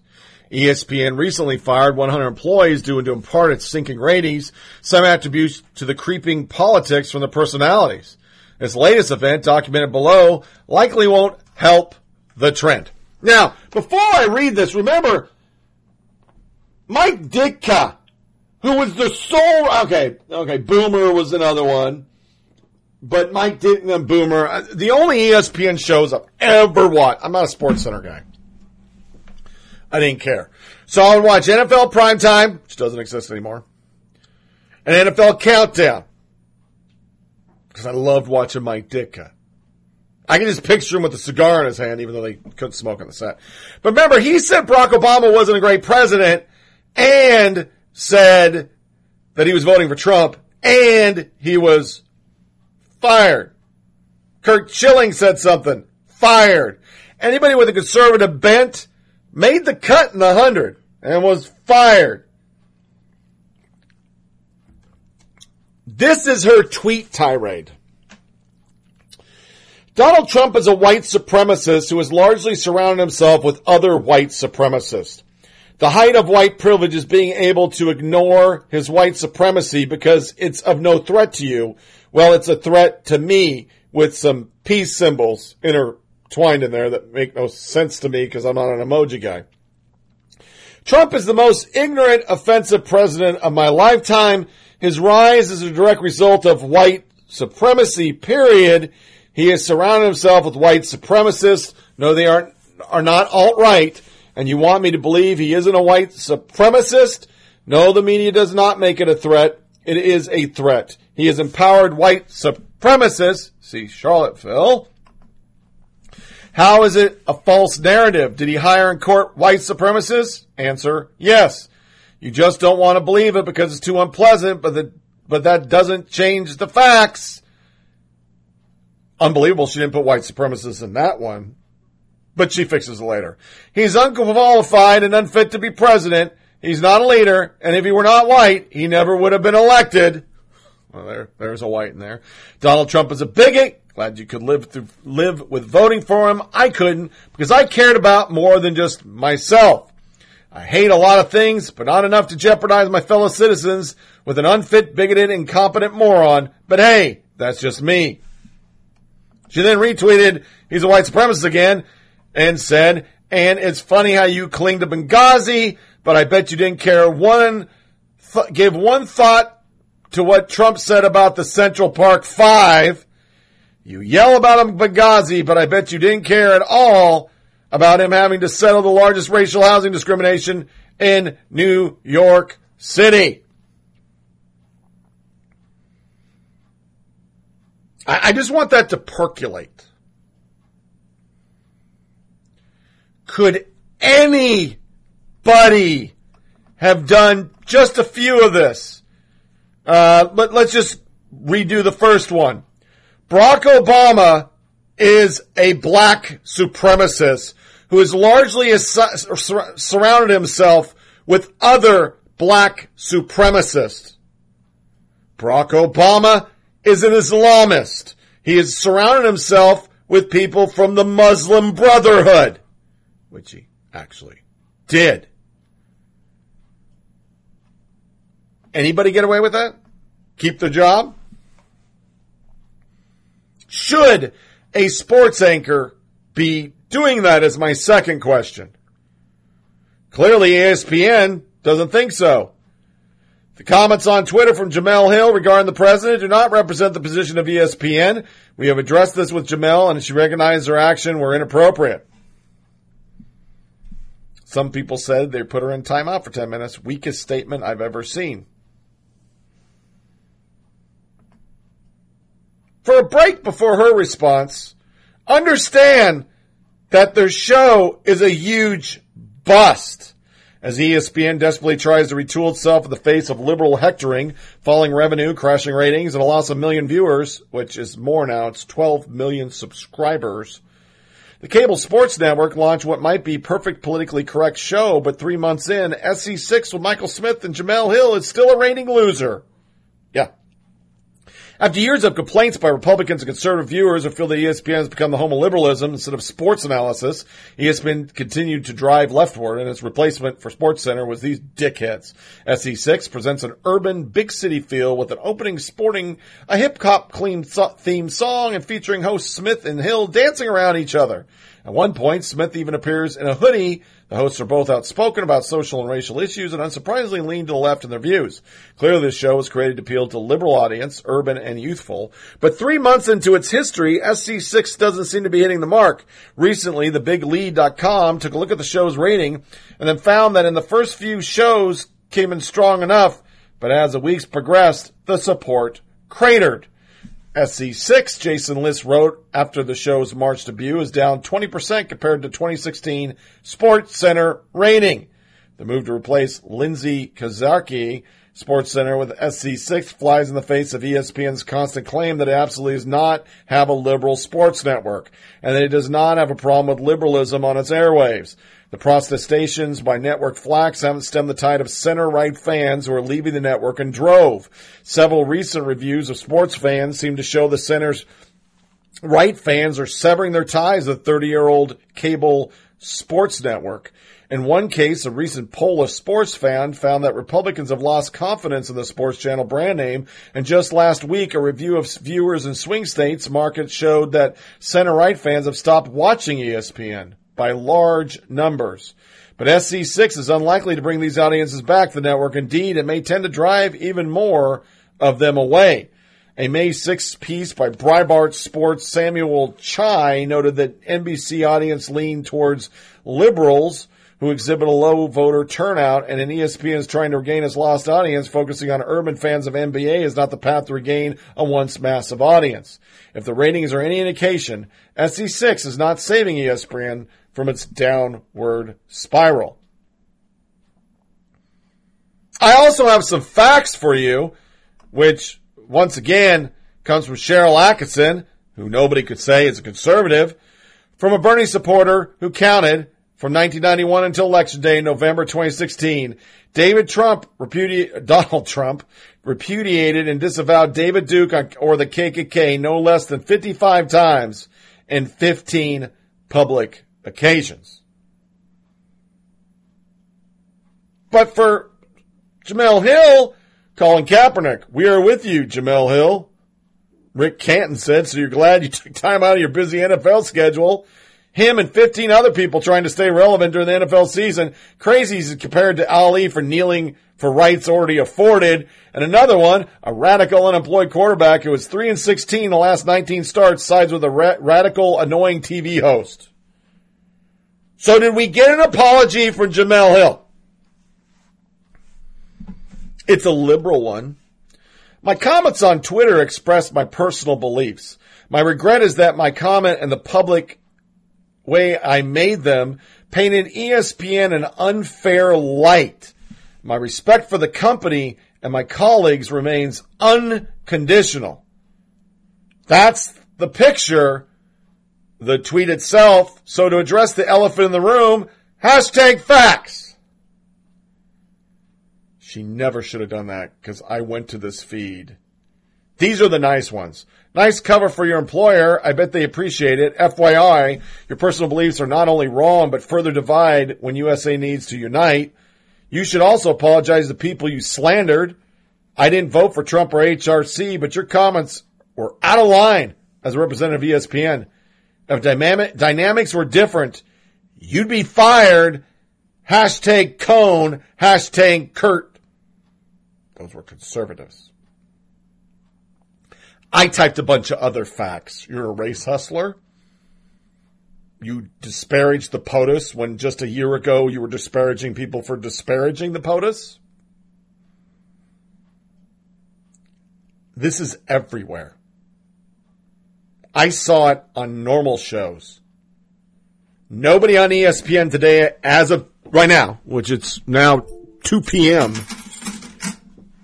and of course I've been podcasting for a while, uh, even addressed it. Mike and Mike didn't address it. First Take didn't address it. Stephen A. didn't address it. I once again have to reiterate. Every American is afforded the right to have an opinion. Every American is afforded the right to go out on Twitter and say hateful, spewing shit all they want. It's America. It's free speech. The problem I have with this is, A, it's not grounded in facts. There's no proof of what's in a person's heart. And as I've shown numerous times on this show, for Christ's sake, every Republican's a racist. Every Republican from the beginning of time's a Nazi. I mean, you- you've worn it out. So as a conservative independent, when you start spewing that shit, I just ignore you because it's just the easy low hanging fruit. What it tells me is you have no way to win the argument. So you win the argument by saying, you're a racist, you're a Nazi. Secondly, this kind of conduct would get you fucking fired in a hot minute if it happened under Barack Hussein Obama, my friends. You couldn't say this. Just ask Curt Schillinger. Schil- Schillinger. Ask mother. Ask motherfucking big man, Mr. Ditka, the Bears. You couldn't say that. And during the time of Obama, there was no push of this much politics directed directly towards the president. It wasn't allowed. It just wasn't. They pushed social issues. I have two theories on why they do this. Theory one, they're trying curry favor to the popular vote. That that's what what they're doing. They think it's going to help them. Number two, the show's failing, the network's failing. They're about to reorganize and everything. They made the decision to break up the number one show they have, which is Mike and Mike. They're about to be fucked because it's a countdown. They're giving out bobbleheads, and soon it won't exist anymore. And they did it as clickbait?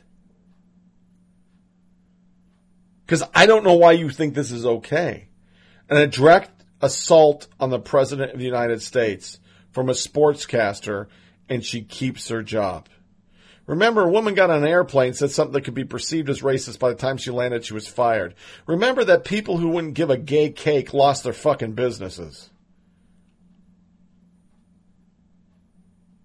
So I'm not even tuning in to ESPN anymore because she was not fired. I'm not even going to watch Mike and Mike. Not watching it. Okay, I'll watch it on Mondays. Got to watch it Mondays and Fridays. Mondays and Fridays is the only time I'll watch it. But Tuesdays and Thursdays, I'm not watching it now. And when I used to do it for scores, I'm going to the NFL channel. Not going to watch ESPN. Because that's above and beyond. It's above and beyond. And, and you lefties don't understand. As you gnash your teeth about people calling Obama the birthers and the Muslim thing, that was a fringe. It was the lunatic fringe, a percentage of a percentage. This is everybody on the left. Everybody. You guys are fucking out of control, and you're not even grounded in fact. There's no proof of this. Pussy grab, proof. Russia, no proof. Him a supremacist? No. He's not. Not everybody on the staff is a fucking white supremacist. What you, you ran out of racist, so now you're going to white supremacists because alt-right didn't stick. But it's just a fucking smear. It's not truth. The American people see through it. So if her hopes was she was going to revive her SC6 show that nobody fucking watches, guess what, sweet pea? It ain't going to work. And coming from a person that used to listen to you and it was more than just a couple times and you used to be on in the morning, you're a fucking racist, Jemele Hill. You're a pot calling the kettle black. Cause you're racist as fuck. Not saying your buddy is, but you are. You're hateful and you hate white people. So you are what you hate. And when you are what you hate, you're about as important as a cloudy day. Let's go to military corner. Hard, roll. Roll. Just loud and bold. The take soul. The take soul. So early, so early, so early in the morning. So early, so early, so early in the morning. The enemy blood. The enemy blood. I got my. I got my the enemy take the soul. Yeah.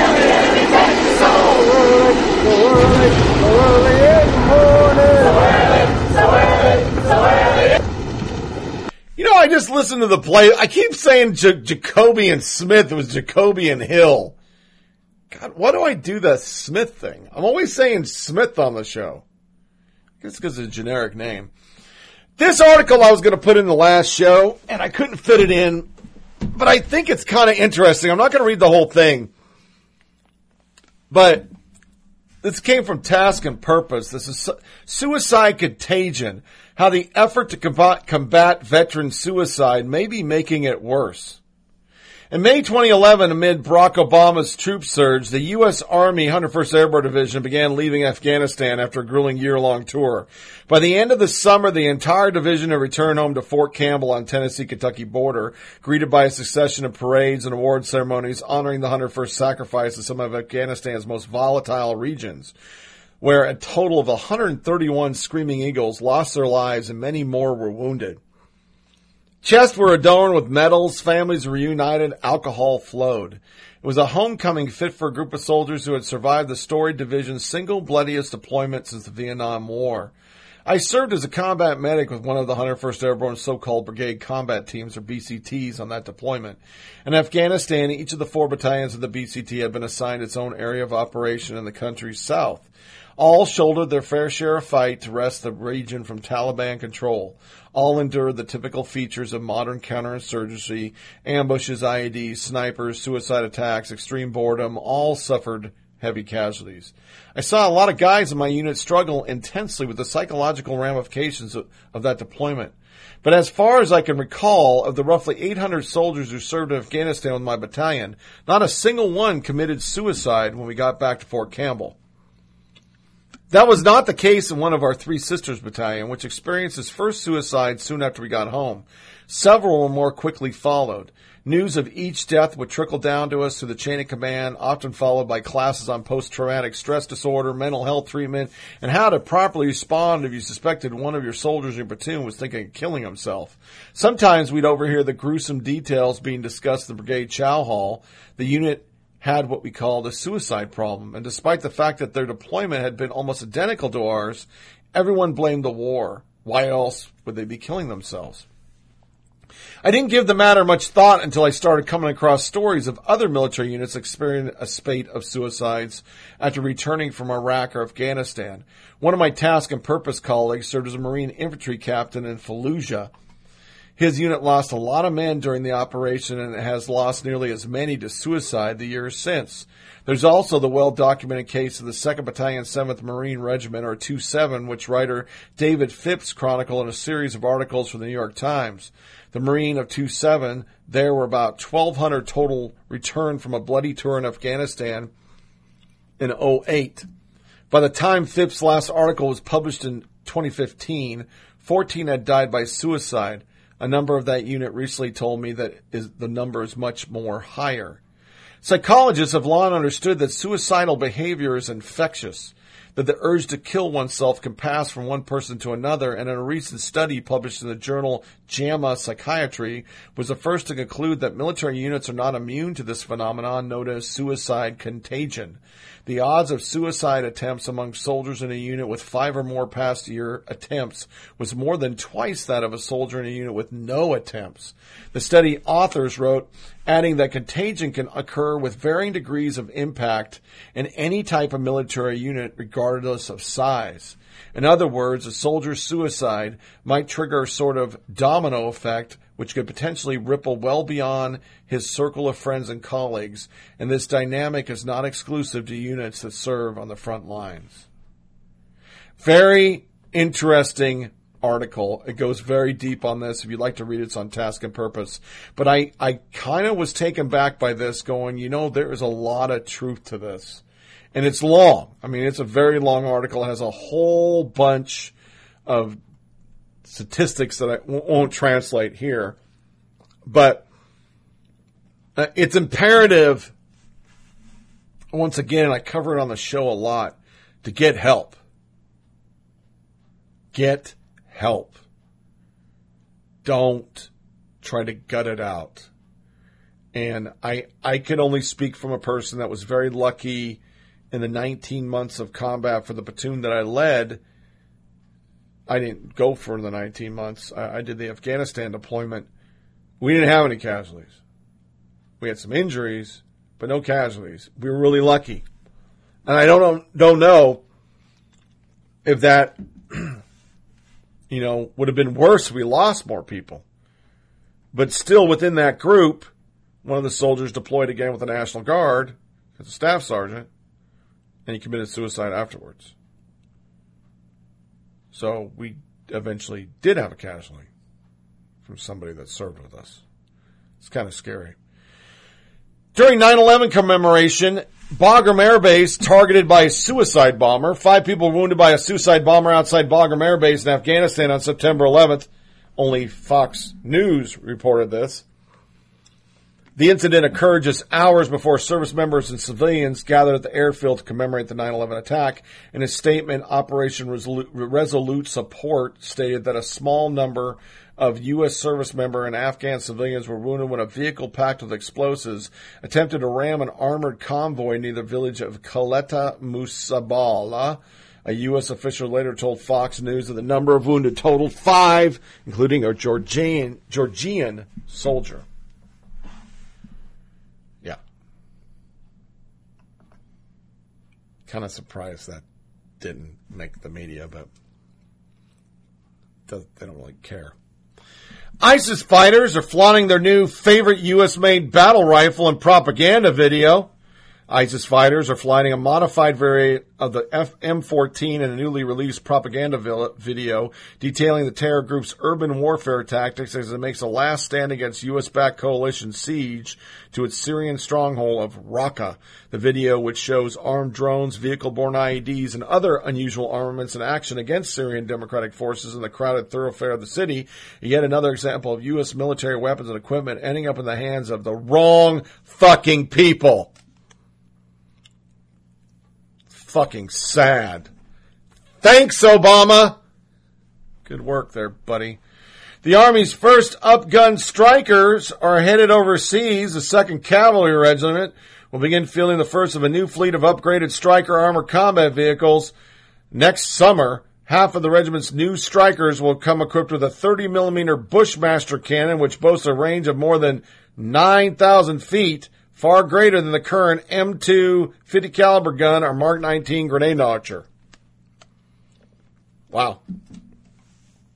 That'll reach out and touch you. So they're taking the gun off the Bradley and slapping it there. Interesting. This one's funny. Five perfect birthday gifts for the Mad Dog who has everything. This is for Mattis. 10,000 more troops. A war bride. Mattis fought a lot of war, but he's never known the sensual touch of a woman that we know of. It's finally time for the hard charging general to get married and start churning out little mad dogs. A television. Mattis didn't grow up with a TV and apparently he still doesn't own one. But this won't be a normal television because instead of movie and shows it, we'll just play Predator drone live feeds. a knife hand sharpener, and a new nickname. Several months ago, Mattis begged reporters to call him Jim, suggests the days of Mad Dog and Chaos are over. But that's okay because those nicknames are sort of bordering, boring at this point anyway. It's time for an upgrade. What's the best new nom de guerre for one of the most legendary military men alive? We welcome your suggestion. That guy is just a badass.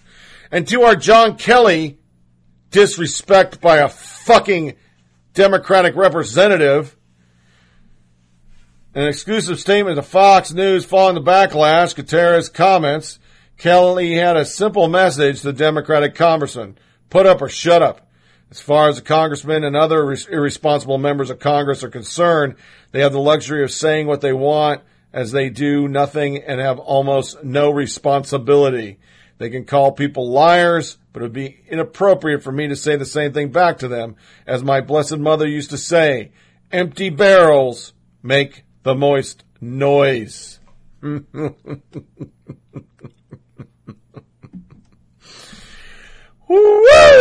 Man, these people just don't know who they're fucking with it. They're fucking with it. They're just fucking with the wrong people, folks. These people don't give a fuck and they don't care that you call talk shit about them. You can tell Kelly don't give a shit about you. You're a fucking pandering person who wants all illegals to become legal just so you can have more people to speak Spanish to. You fucking racist. To news and social media nuggets. Stop.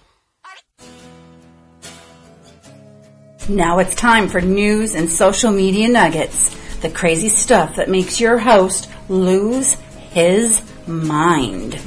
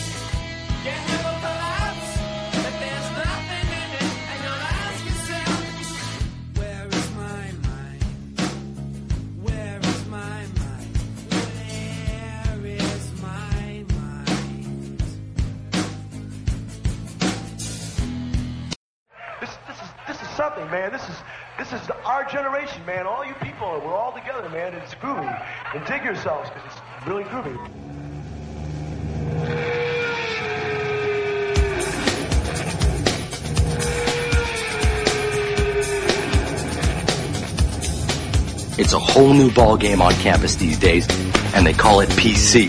PC? Politically correct. And it's not just politics, it's everything. It's what you eat, it's what you wear, and it's what you say. If you don't watch yourself, you can get in a buttload of trouble. For instance, We have rights see too. these girls? Choose to choose. No, you don't. Those are women. You call them girls, and they'll pop your figs. Save the whales. Gays in the military now. Free Nelson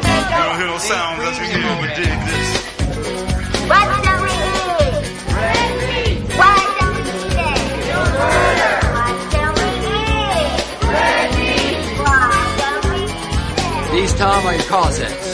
They find a world-threatening issue and stick with it.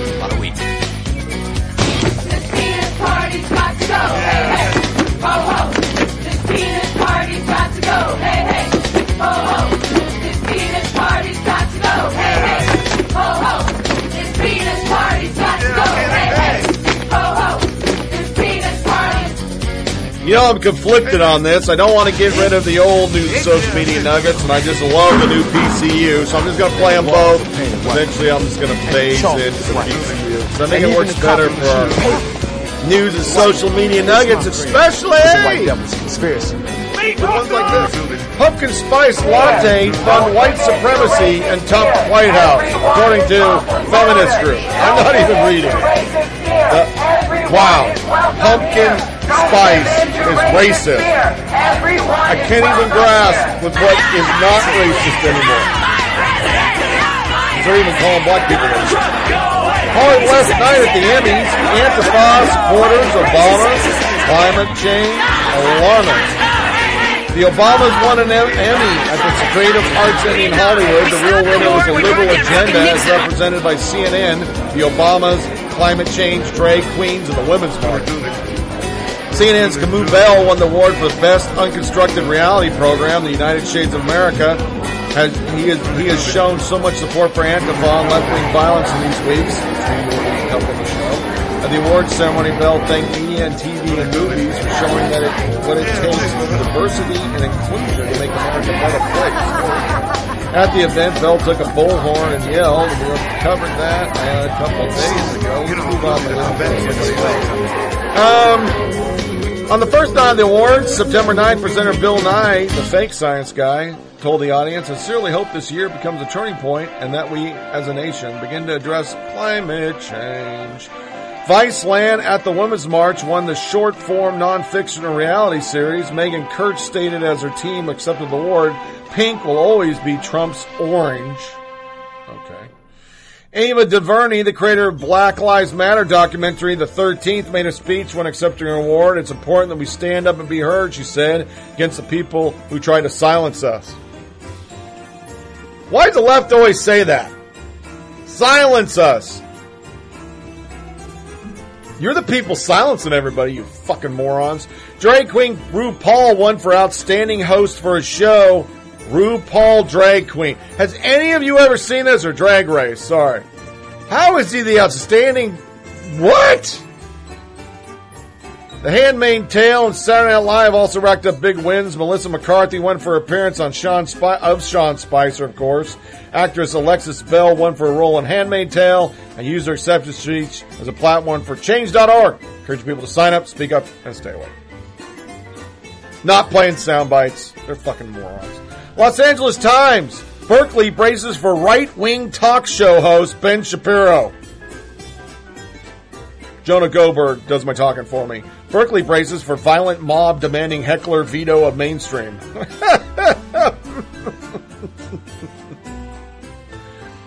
Lauren Duca's in the freaking news and social media nuggets. Here's one of her tweets. Pro tip, don't date anyone who doesn't identify as a feminist. Peter Dow retweeted it. Pro tip, do the exact opposite of what Lauren Duca says. Lena Dunham, I hear all and see all.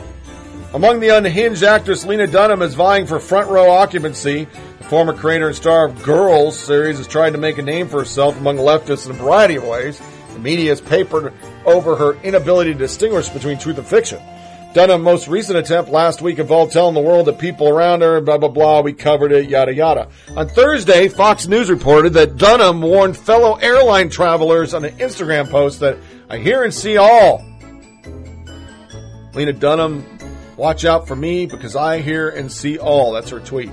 Airline employees and travelers beware. She's watching like a hawk. On Wednesday afternoon, the actress and Girls creator took to Instagram to share the short message from what appeared to be security gate at an unknown airport. I'm at the airport, and I think people know now when I'm at the airport, they have to fucking watch out for me because I hear all and see all. Yeah. Who is silencing who? Somebody tell me. Here's another proof. Dating site to fillion- filter millions of users by Planned Parenthood support. Yeah. One of the most popular dating apps is fil- filtering its users by support for Planned Parenthood because a shared cause is sexy, even when it's America's largest abortion provider. On Monday, dating site and app OKCupid advertised a new profile badge to help users filter for Planned Parenthood support. And they show a picture. Who is silencing who? Somebody talk to me. Hollywood advertises Planned Parenthood t-shirt, United We Plan. Forget the American slogan, United We Stand, it's now United We Plan, at least according to Hollywood actresses and fashion models, embracing a new t-shirt replacing America with Planned Parenthood. From model Carly, Fl- Karlie Kloss to comedian Chelsea Handler, big names are unabashedly advertising a shirt reading United We Plan for Planned Parenthood fundraiser that ends Friday. To top it off, shirts also picture an American flag logo. For 25 bucks, American can, Americans can purchase the shirt from Omaze, a company that sells exclusive merchandise to support nonprofits around the world. Okay. Hmm. And you can see them all tweeting it incessantly. I, once again, uh, abortion's legal, but goddamn people, you're fucking sick. What it's like to be smeared by the Southern Poverty Law Center. I paid a professional price when the group attacked me in 2009. Now wear it as its mud as a badge of honor. Richard Cohen, president of Southern Poverty Law Center, was to testify by the House Homeland Security Committee about threats posed by domestic extremist group. The hearing, scheduled for Tuesday, has been postponed because of Hurricane Irma. As a black conservative who's been smeared by SPLC, I recommend against reinviting him. When Morris Dees and Joseph L. Levine Jr. started the SPLC in 71, it was needed and it had noble goals. In recent years, however, has become a tool of the radical left. And here is Tucker Carlson. Carol Swain is a former professor at Vanderbilt University Law School. A few years ago, she dared to criticize the Southern Poverty Law Center, a group that is completely corrupt. She accused them of effectively becoming a hate group while claiming to fight against hate groups. Well, the SPLC's reaction was predictable, no introspection of any kind. They denounced Swain as, quote, an apologist for white supremacists. Carol Swain just wrote about the experience in the Wall Street Journal. She says the group's attacks are a badge of pride for her. She joins us now. Hello. Carol Swain, thanks for joining us tonight. So, when you My saw that the Southern Poverty Law Center was calling you an apologist for white supremacy, what was your reaction to that?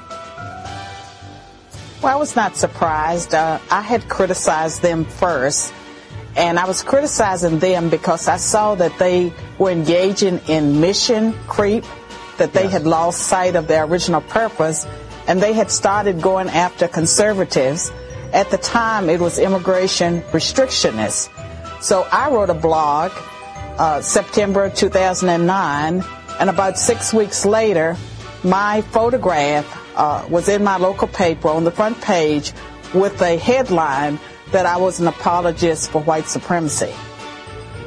Did your original piece say anything So they nice? retaliated. Well, it's it's it's almost unbelievable that they would do that, but I just want to be absolutely sure I'm not missing anything. Did you say anything nice about white supremacists in your piece? Had nothing to do with white supremacists. There was a film that I reviewed. The title of the film was A Conversation About Race, and I gave it an enthusiastic uh, review because I felt that on college and university campuses that there was a side that was not usually heard in social science classes, and that was the uh, perspective of whites who felt that they were being beaten up about racism. And so I endorsed the film, and they used that as the uh, pretext to label me as a an apologist for white supremacy, even though I had written at that point uh, two books on white nationalism. Yeah, and not in favor of it, of course. Um, so No, what was your. Yeah. what- the whole thing is so crazy. I guess, I guess if you take three steps back, look, they're a corrupt group that exists to raise a lot of money for mostly well-meaning but gullible donors. I get it. But what I'm shocked by is how many media organizations take them seriously, pretend that they're legitimate. Did you lodge a complaint with them? Well, first of all, anyone that criticizes them publicly run the risk of being labeled uh, as a hater or being placed on hate watch or being mentioned in one of their articles. And so to get uh, uh, branded by them, all you have to do is criticize them. In fact, you yourself is at risk of being placed on hate watch. Oh, I'm sure that's true. I wouldn't go there. But but to to call an African American woman a white supremacist, I'm sorry to laugh. It's horrible, but it's also so ludicrous that why An would anyone for white supremacy. why would anyone then take the them seriously? year- I don't know. I mean, they have a lot of influence at universities, and their the name, the Southern Poverty Law Center, it conjures up an image of this organization that is seeking to eradicate poverty, that's working on behalf of the Right. downtrodden. Totally false. They do nothing really for the poor. And so they have been able to amass, you know, millions of dollars with that image. And what they do now is really pursue an ideological leftist Yes. agenda, and It's they punish awful. anyone who criticizes them. including you. Professor Swain, thank you for telling us what happened to you. I appreciate it. Shocking how much power liberal groups get to smear people. Another one along the line we read last podcast. This one's pretty good. Why I don't use female pronouns for my transgender brother. Until I was in college, I went by Mike. When I found myself in social circles that included two Mikes, I opted for Michael just to minimize the confusion. Since then, the only person who still calls me Mike is my mother. I did have a supervisor back in the 80s who called me Mark for a year, but she was otherwise quite kind to me. It's a simple matter of common courtesy call somebody, someone by whatever name he or she chooses. Transgender activists have tried to latch on this simple social courtesy to insist on the use of specific preferred pronouns, which they argue is no more than an extension of the common courtesy. The pushback on this has largely been on the profusion of novel potential identifiers. He, his, she, her, they, theirs, ex, ah, blah, blah, blah, blah. The list is really endless with individual generating new pronouns almost every day. Some gen English pronouns convey gender, but the complaints about the profusion of pronouns miss a far more important point of language that seems to have slipped under the radar. Something that makes this far more than a matter of courtesy. It has to do with the nature of second person and third person pronouns in English, and it breaks it down. I'm not going to have an English class. This is a demand to affirm a falsehood. This isn't just an abstraction for me. At the age of 50, my brother informed our family that he identified as a female, where previously Glenn, he had his name legally changed to Jennifer. My father doesn't accept that his son is now a daughter and still calls him Glenn and he. My mother tries to be more accommodating, but when she speak together about Glenn, she tries to say Jennifer and she, but she has trouble keeping that language, as it were, straight. It's obvious from my use of language that I'm guilty of two great sins of transphobia and demean- dead naming. Dead naming is a practice of calling a trans individual by his or her birth name. Whoa! Haven't heard that one. I'm dead naming like a motherfucker on Bruce fucking Jenner.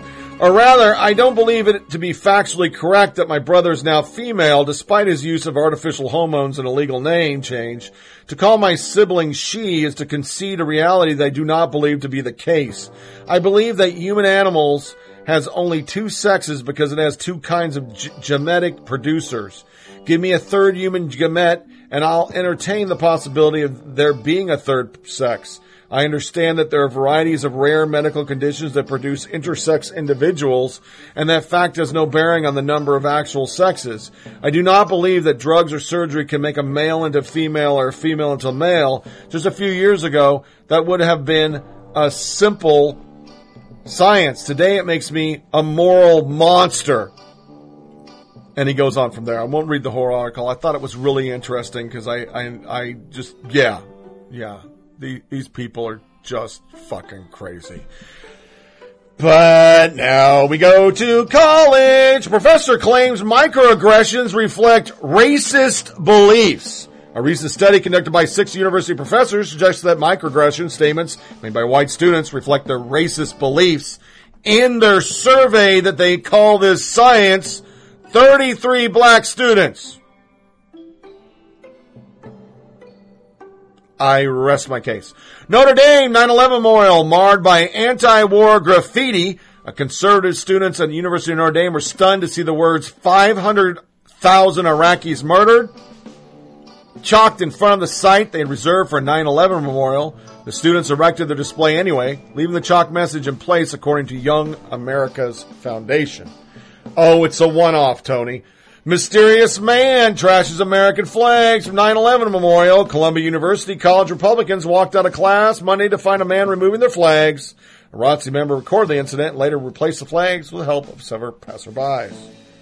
Oh, that's just uh, anonymous banner condemn war on terror on 9/11 at Amherst.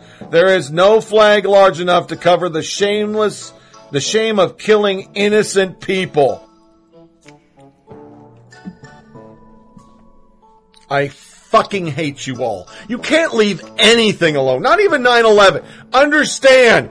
transgenders, Muslims, black people all died on 9-11. Just honor those 100 or 200 people out of the 3,000. Student government member resigns over complicity with conservatives. I don't need to read anymore. That, that just says it right there. If he had to work with conservatives, he's being complicit. Where does he get that from? Washington D.C. Nancy Pelosi and Chuck Schumer are being trashed right now because they worked with Trump. Who's the party that's obstructing to a level we've never seen? Me, teacher, me. Okay, Johnny. Democrats. And you're right. Cornell students, government demand repercussion for hate speech. Members of the Cornell University students assembled are calling for repercussions against a fraternity after one of its member was heard chanted, chanting, build a wall. It's now hate speech, okay. A source who wishes to remain confidential, however, told Campus Reform that the student responsible for the chant is actually Hispanic and was joking. What are you going to do? You're going to call him a white supremacist too, right? Okay. Well, we have white Hispanic now. That's now a classification for the media. Just happened a couple weeks ago on NBC News. Peter Williams. Good job, buddy. Gonzaga student government prez issues call to resist DACA decision. Gonzaga University student body president is vowing to fight for DACA recipients on campus after Donald Trump announced a plan to revoke in six months. In a statement posted to Facebook, Carlo Untilla provides his peers with a list of resources to protest decision, invoking the university's Jesuit tradition to challenge the notion that dreamers and immigrants are unwanted. and then, for one of the first times, we have a far right. Far right. Bishop Jackson calls for all Christians to leave Democratic Party. Bishop Earl Walker Jackson Sr. called on all Christians to leave the Democratic Party. Jackson is a graduate of Harvard Law School, just like our current President Barack Obama. This is a dated article. But unlike our leader, Jackson served in the Marine Corps and knows what it really means to serve your country. After law school, he was practicing attorney in Boston for 15 years, blah, blah, blah. 2009, he launched a national grassroots organization, blah, blah, blah. In his plea for Christians to make an exodus from the Democratic Party, Jackson refers to the party as a cult and cites the following reason. Pro-abortion, rejection of biblical family model and values, open hostility to anyone who expresses their Christian values, including Dan Cathy at Chick-fil-A and Olympic gold medalist Gabby Douglas, actions taken against cities and towns for displaying crosses, and actions taken against anyone who invokes the name of Jesus during prayers at official events. Never saw this one. It's new and must have been regurged, but good for him. I'm sorry. That one, I have no problem with it. I got no problem with it. I don't see as a Christian how you can be a Democrat. I don't understand that. I don't say you have to be a Republican because I don't think they're the most religious group in the world. That's not what I'm saying, but I don't know how you can be pro-life or uh, pro-death. I don't, I don't understand that. Singer slams Hollywood for pushing abortion Planned Parenthood. In a recent interview, MRC Culture, Kaya Jones of the Pussycat Dolls, this astounded me, Describe Hollywood push for abortion as show, showing how evil our world has become. Besides telling her own fight against Planned Parenthood, she revealed other personal stories about what happened when young women in the entertainment industry refuse abortion.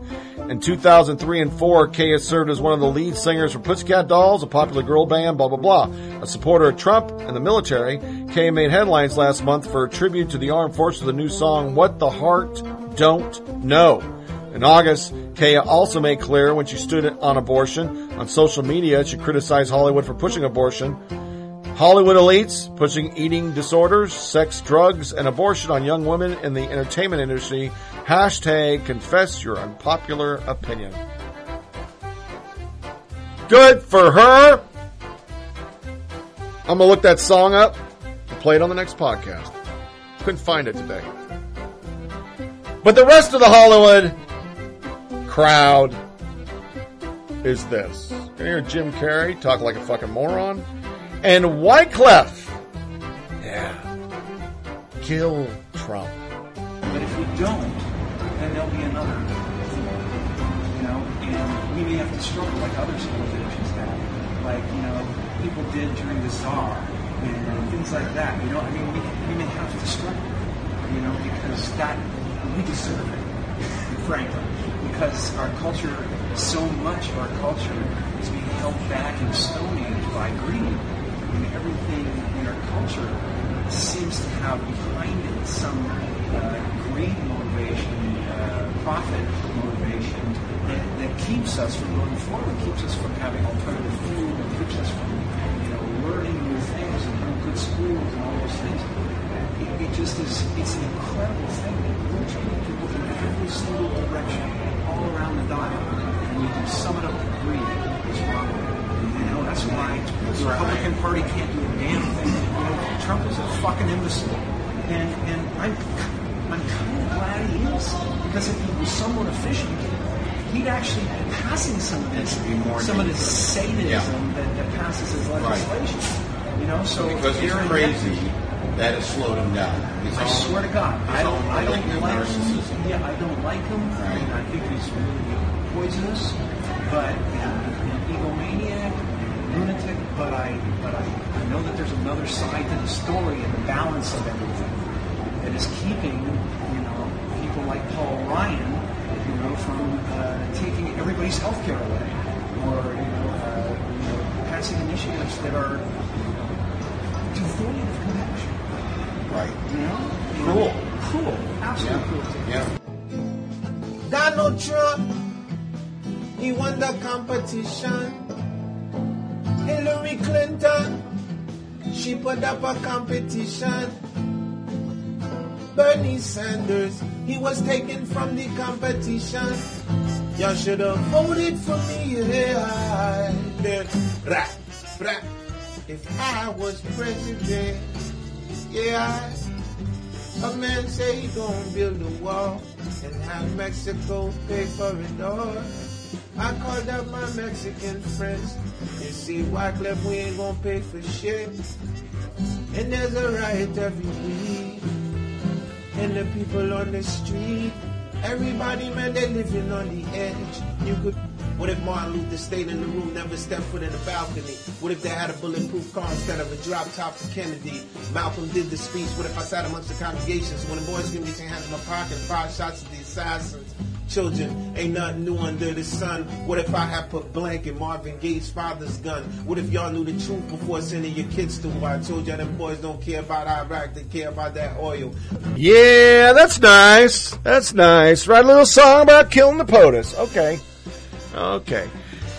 To non-college shit, humans have 27 instinct, distinct, excuse me, emotional states, study finds. It used to be six, but now we have 27 emotional states. I think I just go between happy and I want to kill somebody. That's pretty much. If you asked Stephen Florida, I think that's how I was when you knew me. This one is utter fucking bullshit. I'm protesting. I'm going to whitehouse.gov and I'm going to write a fucking petition. Sleeping with your dog can lead to a better night's rest. Study finds. Are you fucking stoned? I have two fucking huskies that stomp the, they do a fucking dancing horse on my balls when they're turning around. How, no, no, no. That's bullshit. This one cracked me the fuck up. Cops, female drug suspect, 20, had loaded handgun in a body cavity. Yeah. It was in, wait for it, her vagina! It's a 380. It weighs 13.4 ounces and 5.6 inches long. I don't know what else you're putting up that to make that work. That's fucking gross. Photographer explains how CBS uses color adjustments to make Steve Bannon look bad on 60 Minutes. Look it up on YouTube. Uh, Duke, Duke is his name on his video YouTube page. Basically breaks it down. CBS color adjustment Bannon shots to make his eyes and lips red by increasing the level of saturation. The result is curtains that are a bright orange behind Bannon than they are in Charlie Rose's shot. Rose's shot was made cooler to make the host makeup more subtle. Duke then adjusted the interview lighting, removing Bannon's redness and Rose's coolness. The result is natural looking Bannon. As author Ann Coulter pointed out, these type of mainstream media tricks aren't done on Fox News, hence why the conservatives look better on the channel. And he breaks this down, man. I want to talk a little bit today about the color correction and grading and how it can be used to make people look bad. This is still framing of Steve Bannon, and he breaks it all down. If you take a look at Charlie Rose's shirt, it's about 13 unit of blue from neutral, which means they graded it into a cooler shot. That does a couple of things. It makes his makeup look less clownish, da da da da. Now I'm going to do Charlie what they did to Steve. I'm going to kick up the saturation, the red and orange, and I'm going to increase the contrast. So here are the two shots before and after, before and after, and here's what the pictures would look like if they were graded similarly. That doesn't surprise me. That, really does not surprise me one fucking bit that they do that. It doesn't. It, it just doesn't. I mean, I, I've shown on the show when I was really doing breakdowns of media bias, not because I'm supporting any politician, but you go back to the earlier podcast, folks, it's, it's the images. If you really consciously look at the images of Hillary and the images of Trump on ABC, NBC, CBS, CNN, MSDNC, Hillary was softer, a better profile shot. Trump was made to look mad, angry, crazy. And if you went to Fox, Trump was made to look statuesque, more presidential. Hillary was made to look like the wicked witch of the left. The media does it. That's the subtle bias because understand body uh, nonverbal communicators are way higher on what we receive on things than what we hear or or um, the person actually says. It's how you frame it. We already proved in the election. Never said I want to send back all Mexicans because they're murderers or rapists. That's what the media spliced it to be because it fit their narrative. They hated him, but he never said that. If they would have done it for Barack Obama, what he said after Charlottesville, they didn't say the beginning that much. They didn't say the end. They played the sentence I talked about on this show that was fucking horrible. He never should have said there were some good people down there. That's a sentence he never should have said. You take the rest of it in entirety, he's not siding with white supremacists, but when you just play that one bite, we got you. And that's what the media does. Look at every picture of Sarah Palin on MSNBC and CNN and tell me they ever give her a, a good picture. That's what they're selling. It's the subtle biases. Eh, They know that they can hammer all they want, say it, but most people have it in the background. They're not really watching. When I was in a hotel room and I used to be a cable news freak, I really wasn't watching. I was listening. But when I looked up and I saw the pic- little glimpses and I caught the pictures and I caught that on the phone, Hillary Clinton, a glaring, beautiful photo that's a little photoshopped. He's got good makeup on. On the phone with Trump, a crazy photo with his hair all fucked up. That's what MSNBC used to do all the time on Morning Joe. It's their game. And we close with a horrible thing. And I want to spend some time on this because I think it's becoming to a point in our country that's really dangerous. I understand Antifa looks cool to people like Patrick, who's a uber lib. I understand to Paige the unbelievable hate she has for Trump. Anything can go sometimes. But folks, the bias that's coming out of Google, Microsoft, Apple, we've covered on the show. From Google Analytics to what they push out to your Android phone. And we talked about how Twitter, Facebook, YouTube punishes conservative thought, promotes liberal thought. ISIS can be all over the place. But if you're SPLC'd as a hate group, your site gets taken down. Just this week, Hope Hicks, a new director of communication, was suspended for Twitter. They closed her account. So she couldn't speak. Never happened for anybody on the Obama team. But if you look at YouTube, because I do a lot, I get a lot of the sound bites I'm grabbing is from YouTube. Got me a little downloader that automatically converts it to MP3. I edited it out. That's how I play. The whole Ezra Klein shit was a YouTube video. I, it took me about a half hour to go through everything. I'm watching, I'm editing, blah, blah, blah. So Paul Joseph Watson sent out this morning a tweet. He's in my feed. He's conservative. He usually pulls up some crazy shit. For you Moonbats, I have Nicolle Wallace, Katie Tur, I have Lauren Duca, I have all the hate. Charles Blow, yeah, he's on my shit. I mix the left, far left, far right, everybody. The tweet was this video depicting a child being hanged is fully monetized and YouTube is promoting it right now. They have added it to its trending section. Why saw child? But it's a white child.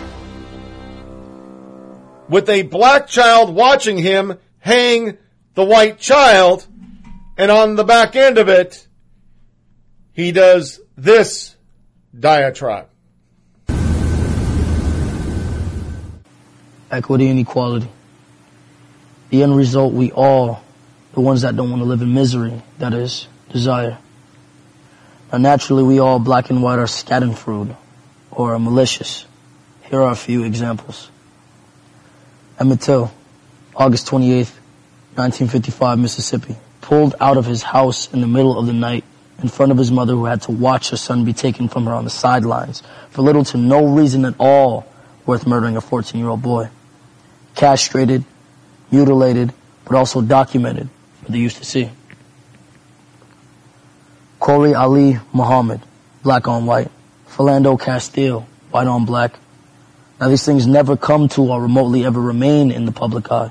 And the youth is never inspired to take a stand to make a difference. So I will speak for them. The youth, that is, the ones full of innocence. The ones inspired by the things around them to matter.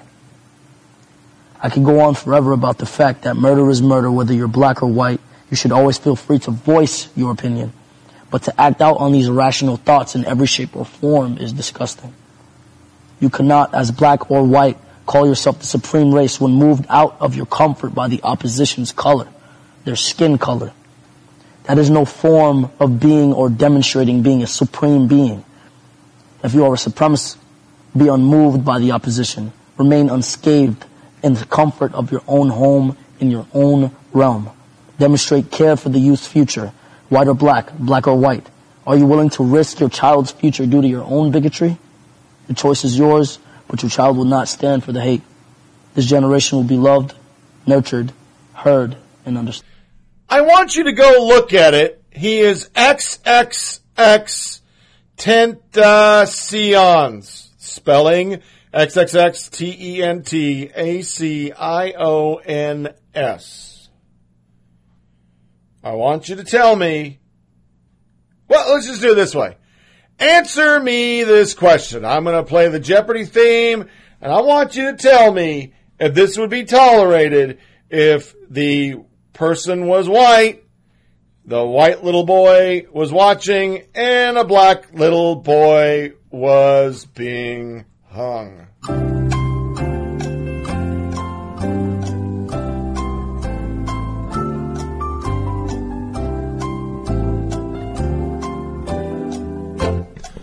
Hey, uh, you need a little more time?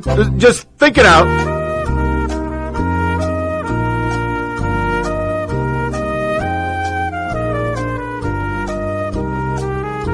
Hey, remember Chicago was racist.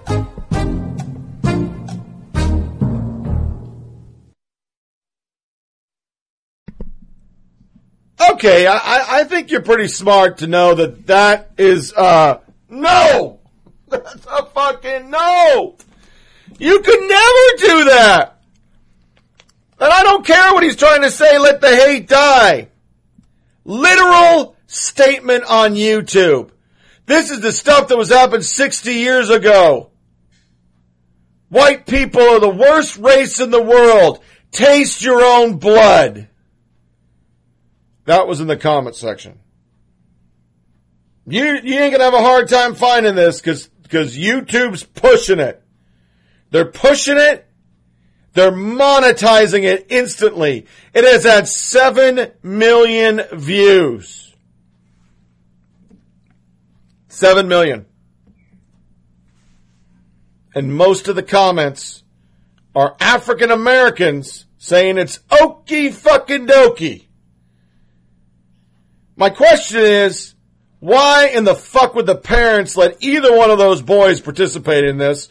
What the fuck is wrong with the director that did this kind of shit? And for you lefties who believe the white race is the worst race in the world, even though I don't know anybody that was ever fucking here during slavery, wasn't here during the Civil War, never owned a fucking slave, don't give a flying fuck, served in the military, and most of my leaders were African Americans. I don't know what your white privilege is about, because I never had fucking privilege, because I lived in a fucking poor house.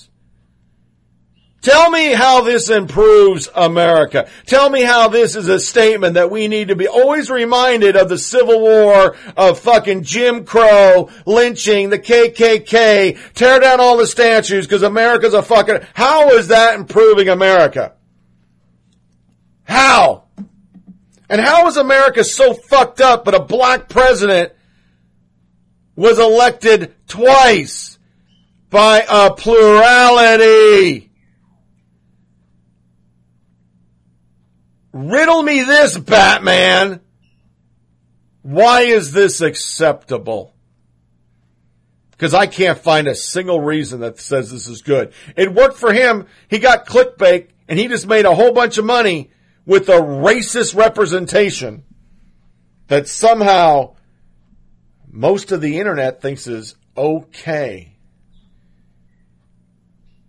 But how is this whole agenda you're on from BLM to Antifa to the Women's March? How is this helping America at all? How is it moving America forward one step? And how is Hillary's book going to help anybody heal? It's some fucking sick shit.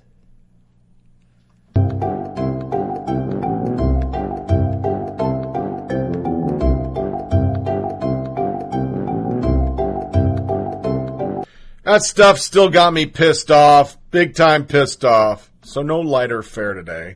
And this wraps up another episode of Flyover Politic Podcast. Please feel free to share this with family and friends. Send comments by email on FOPPODCAST at gmail.com. FOP podcast at gmail.com.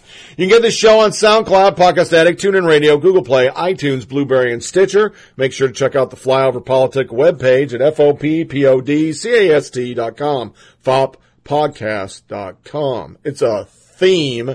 There you can see feeds of the show, links to our Facebook page, and to email us. Also, you will see a link to every episode on the episode release page and my blogs on the blog page. The next podcast will be the 19th, which is a Tuesday. My wife will be out of town. I will be hand solo and I'll also be off. So by noon that day, you should have another podcast feeding to your phone, computer.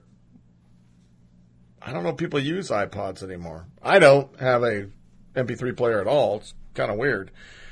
I hope all of you have a re- good rest of the week and a fantastic weekend. As we always end on the show, disconnect from your shit. Enjoy your family while they're in front of you, because once again, this is a short ride. Soon it'll be over.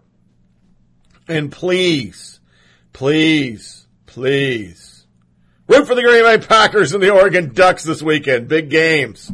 Oregon's going to Wyoming. The Packers got to go down to Atlanta, where they were embarrassed just last January or February. I don't remember when it was, but it was ugly in the NFC Championship game.